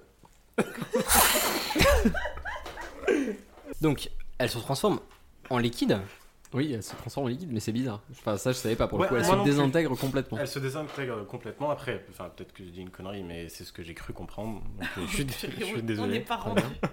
Mais, euh, mais en tout cas, ouais, elle, elle se transforme en liquide et puis euh, c'est là où elle commence à se changer en... pour devenir un papillon, papillon. en fait. Voilà. Et euh, une fois qu'elle est prête, mmh. euh, le papillon il commence à se dandiner encore une fois, il pousse jusqu'à ce que sa coque elle se brise, mmh. le, sa peau, et puis après elle, elle peut se barrer. Donc euh, le papillon au tout début, il a des ailes toutes moues, et... Voilà. Euh, toutes mou... ok, j'ai mis mou, M O U E S, excuse-moi. On fera un autre sujet sur la grammaire. Donc tu disais, donc il a ses ailes toutes molles. Elle a ses ailes toutes molles. Mmh. Euh, non, il, c'est un ouais. papillon. Okay. Il a des ailes toutes molles et euh, elles sont repliées sur son corps. Et après quelques heures de repos, elle fait so- circuler son sang euh, dans ses ailes mmh. et puis ça commence à, à se aller, déplier. Voilà. Et elle apprend à voler en trois ou quatre heures seulement. Enfin, sur une, on revient toujours sur une vie sur une échelle de durée de vie. Ouais, ouais. ouais, j'en profite. Est-ce bah que non. t'as une idée de la durée de vie ouais, d'un papillon ? Ouais, j'allais. Euh, ah bah ah, parfait. J'allais le faire. Vas-y. Donc, je, je reprends ce que. Vas-y, pardon, machin. Donc, euh, elle apprend à voler en trois ou quatre heures. Elle se met direct à chercher un compagnon ou une compagne. Perd pas le nord. Ah non, c'est la petite eh. coquine. Pas venue pour coller des gommettes. Pas le temps de niaiser. Pas le temps de niaiser. Deuxième fois. Euh, donc oui, elle passe son temps à essayer de se reproduire. Euh, le mâle, il crève une fois qu'il s'est vidé tous en sperme. Quelle horreur. C'est, je, je suis très content que t'aies pas du tout imagé la chose. C'est-à-dire, au moins, on comprend bien l'image. Bah écoute, c'est voilà. On c'est va le pas, cas de la plupart des mâles de. Enfin, il y a pas mal d'espèces qui fonctionnent comme ça. Euh, probablement. Oui, c'est, c'est quel poisson ? C'est la baudroie, non ? Qui s'accroche dessus et. Euh... Je viens de Franche-Comté, donc. Euh, je... Ah pardon. Alors tu vois un, un, un fromage qui serait dans l'eau. On reprend. Ah, avec les écailles. Ouais, non. Du coup, elle crève une fois qu'elle a plus, de... enfin que le, le, le mâle n'a plus de, de sperme. De sperme. Parce qu'il a, il la couple avec euh, plusieurs femelles. Mm-hmm. Euh, hashtag polygamie. Euh, et la femelle, elle meurt une fois qu'elle a pondu tous ses œufs. En moyenne, ça revient à trois cents, entre trois cents et quatre cents œufs, mais il y a aussi, ce qui est déjà beaucoup, euh, mais il y a aussi une race de papillons, je crois que c'est le papillon royal, qui peut aller jusqu'à mille œufs. La vache, donc c'est... Ouais. Mais ça, ça veut dire, donc, le mâle crève quand il a balancé tous ses gamètes, non, c'est pas des gamètes, je sais plus, bref, quand il a balancé tous ses trucs, mm-hmm. euh, la femelle, pareil, donc c'est-à-dire qu'ils vivent que pour se reproduire. C'est leur but. Typiquement. C'est, c'est, c'est, c'est impressionnant. C'est tout, ouais. C'est, c'est, c'est ce que je disais à l'intro, chaque... Euh... Chaque euh, étape a son but. Mmh. Voilà. Mais du coup, je trouve ça bizarre qu'ils se pressent pour choper quelqu'un s'ils savent qu'ils vont, ils vont mourir après avoir pécho, quoi. Ouais, j'avoue, ils en profitent pas, ils vont même Mais... pas au musée, ils font rien. Ouais, au ciné, un truc, enfin un truc sympa. Voilà. Non, parce que c'est ça en fait. En gros, euh, l'œuf, la durée de vie de l'œuf. Donc je recommence le cycle. L'œuf, c'est entre trois et cinq jours. Mmh. La larve, c'est entre cinq et dix jours. Ouais. Et la pupe, c'est entre sept et dix jours. Mmh. Et le papillon vit que deux semaines. Ok. Bon, bah, ça va, il pécho le plus tard. Ah, deux de semaines, temps. C'est bien déjà. Ah oui, moi je pensais que c'était. Enfin, depuis toute petite, on me dit qu'un papillon ça vit qu'une journée. Ah, mais ça, c'est les éphémères. Non, non, pour moi, c'est une semaine. Oui, ça dépend des, des, des espèces. Ouais, ça dépend des espèces, mais en moyenne, vraiment, c'est deux semaines. Bah, ça vit genre deux semaines, mais il passe deux semaines à bouillave finalement. Oui, oui. C'est enfin, ça. À chercher à bouillave. Ouais. Et s'ils font autant d'œufs, c'est parce que c'est pas tous qui survivent. Oui. T'en as plein qui meurent à cause de parasites, d'autres par des prédateurs naturels. Ah, la mortalité infantile, c'est un fléau. Ah ouais, ouais. Et puis voilà, donc euh, la vie d'un papillon est assez courte et, et belle. Et belle. tout, tout, tout, tout, tout, tout, tout autant que ses papillons. Très bien. Euh, bah on va remercier encore une fois Thomas. Ouais. Ouais. D'avoir proposé ce sujet qui euh, qui s'est déroulé sans accroc mmh. finalement. Ouais, nickel. C'est passé comme voilà. Bah, autant pour de vrai, j'ai trouvé ça grave intéressant. Genre j'en ai appris plus, mmh. et cetera. Mmh. Autant Thomas, n'hésite pas si t'as des idées euh, à bah, avoir des idées qui sont pas sur les papillons, par exemple. Si me permettre un petit hint. Non, c'était vraiment, c'était vraiment chouette. Oh, euh, franchement, j'ai, oui. j'ai bien kiffé. Oui. Du coup, ça va être la fin de cet épisode. Ah, non, attends, attends, non, un non, petit non. truc. Il euh, n'y avait pas un jour important hier ? Qu'est-ce qui s'est passé hier, Ilias ? C'était le jour de la, la le hamster. Oh là là, ou la. Alors, pour les auditeurs, je décris, il y a Camille qui est en train d'allumer un truc. Vu d'ici, elle a l'air d'allumer la table. Mais c'était ton anniversaire hier. Ouais, oh vous êtes gentils. Ah bah voilà. Comme ils sont beaux. Ah, je reconnais la chanson, ça y est. Oh là là, il l'avait caché. Alors, Camille en train de et Hicham sont en train de montrer un oh, magnifique gâteau. Il y a trois bougies. Avec trois bougies. Joyeux anniversaire. Oh merci, c'est beaucoup trop choupi. Joyeux anniversaire. Oh merci. J'ai un beau gâteau au chocolat avec. Avec trois bougies. Allez, je souffle. Eh bien, écoutez, messieurs, dames, euh, mes chers amis chroniqueurs et mes chers auditeurs, voilà, on vous envoie des gros bisous. Ça me fait toujours plaisir d'être avec vous au micro, à la table, à l'apéro, euh, bah, que ce soit pour les chroniqueurs ou pour les auditeurs. J'espère qu'on vous rencontrera au cours d'un apéro. Euh, bah, tiens, je vais souffler mes bougies et ouais, s'il te plaît, ouais. Pour souhaiter beaucoup de bonheur, bah, tout le monde. Voilà, ça, sera mon... ouais. ça sera mon souhait. Allez. Voilà. Bon anniversaire to you. Happy birthday to you. Bah voilà, bah merci à tous euh, bah pour ce cadeau, pour votre fidélité, parce que bah, vous nous suivez depuis un petit moment, ça nous fait toujours plaisir. Ah et puis merde, je vais chercher le champagne. Allez, champagne. Euh, bah pour ma part, je vais clore cet épisode. Ça fait toujours plaisir de vous avoir. Euh, pour rappel, bah, n'hésitez pas à liker, partager, commenter. Ça nous fait toujours vraiment un franc plaisir. On a reçu plein de messages euh, euh, bah, privés à tous. Ouais. Sur Twitter, sur Facebook. C'est vraiment toujours un gros gros bonheur. Euh, pour rappel, bah, tiens, on avait participé au Podshow Awards. Euh, les résultats vont tomber d'ici une grosse semaine, un truc comme ça. Donc on a hâte de voir ça. Et puis quels que soient les résultats, nous bah, on sera toujours là. On continue de bricoler le studio pour accueillir euh, bah, à la fois des... Allez Allez, pour accueillir des invités et des auditeurs. Et d'ailleurs la semaine prochaine, si tout va bien, on aura une auditrice qui va nous rejoindre. Sur ce, bah, nous on vous fait des bisous. Et on se rejoint d'ici euh, deux semaines pour le prochain épisode. Allez, des bisous et ciao. Bisous à tous.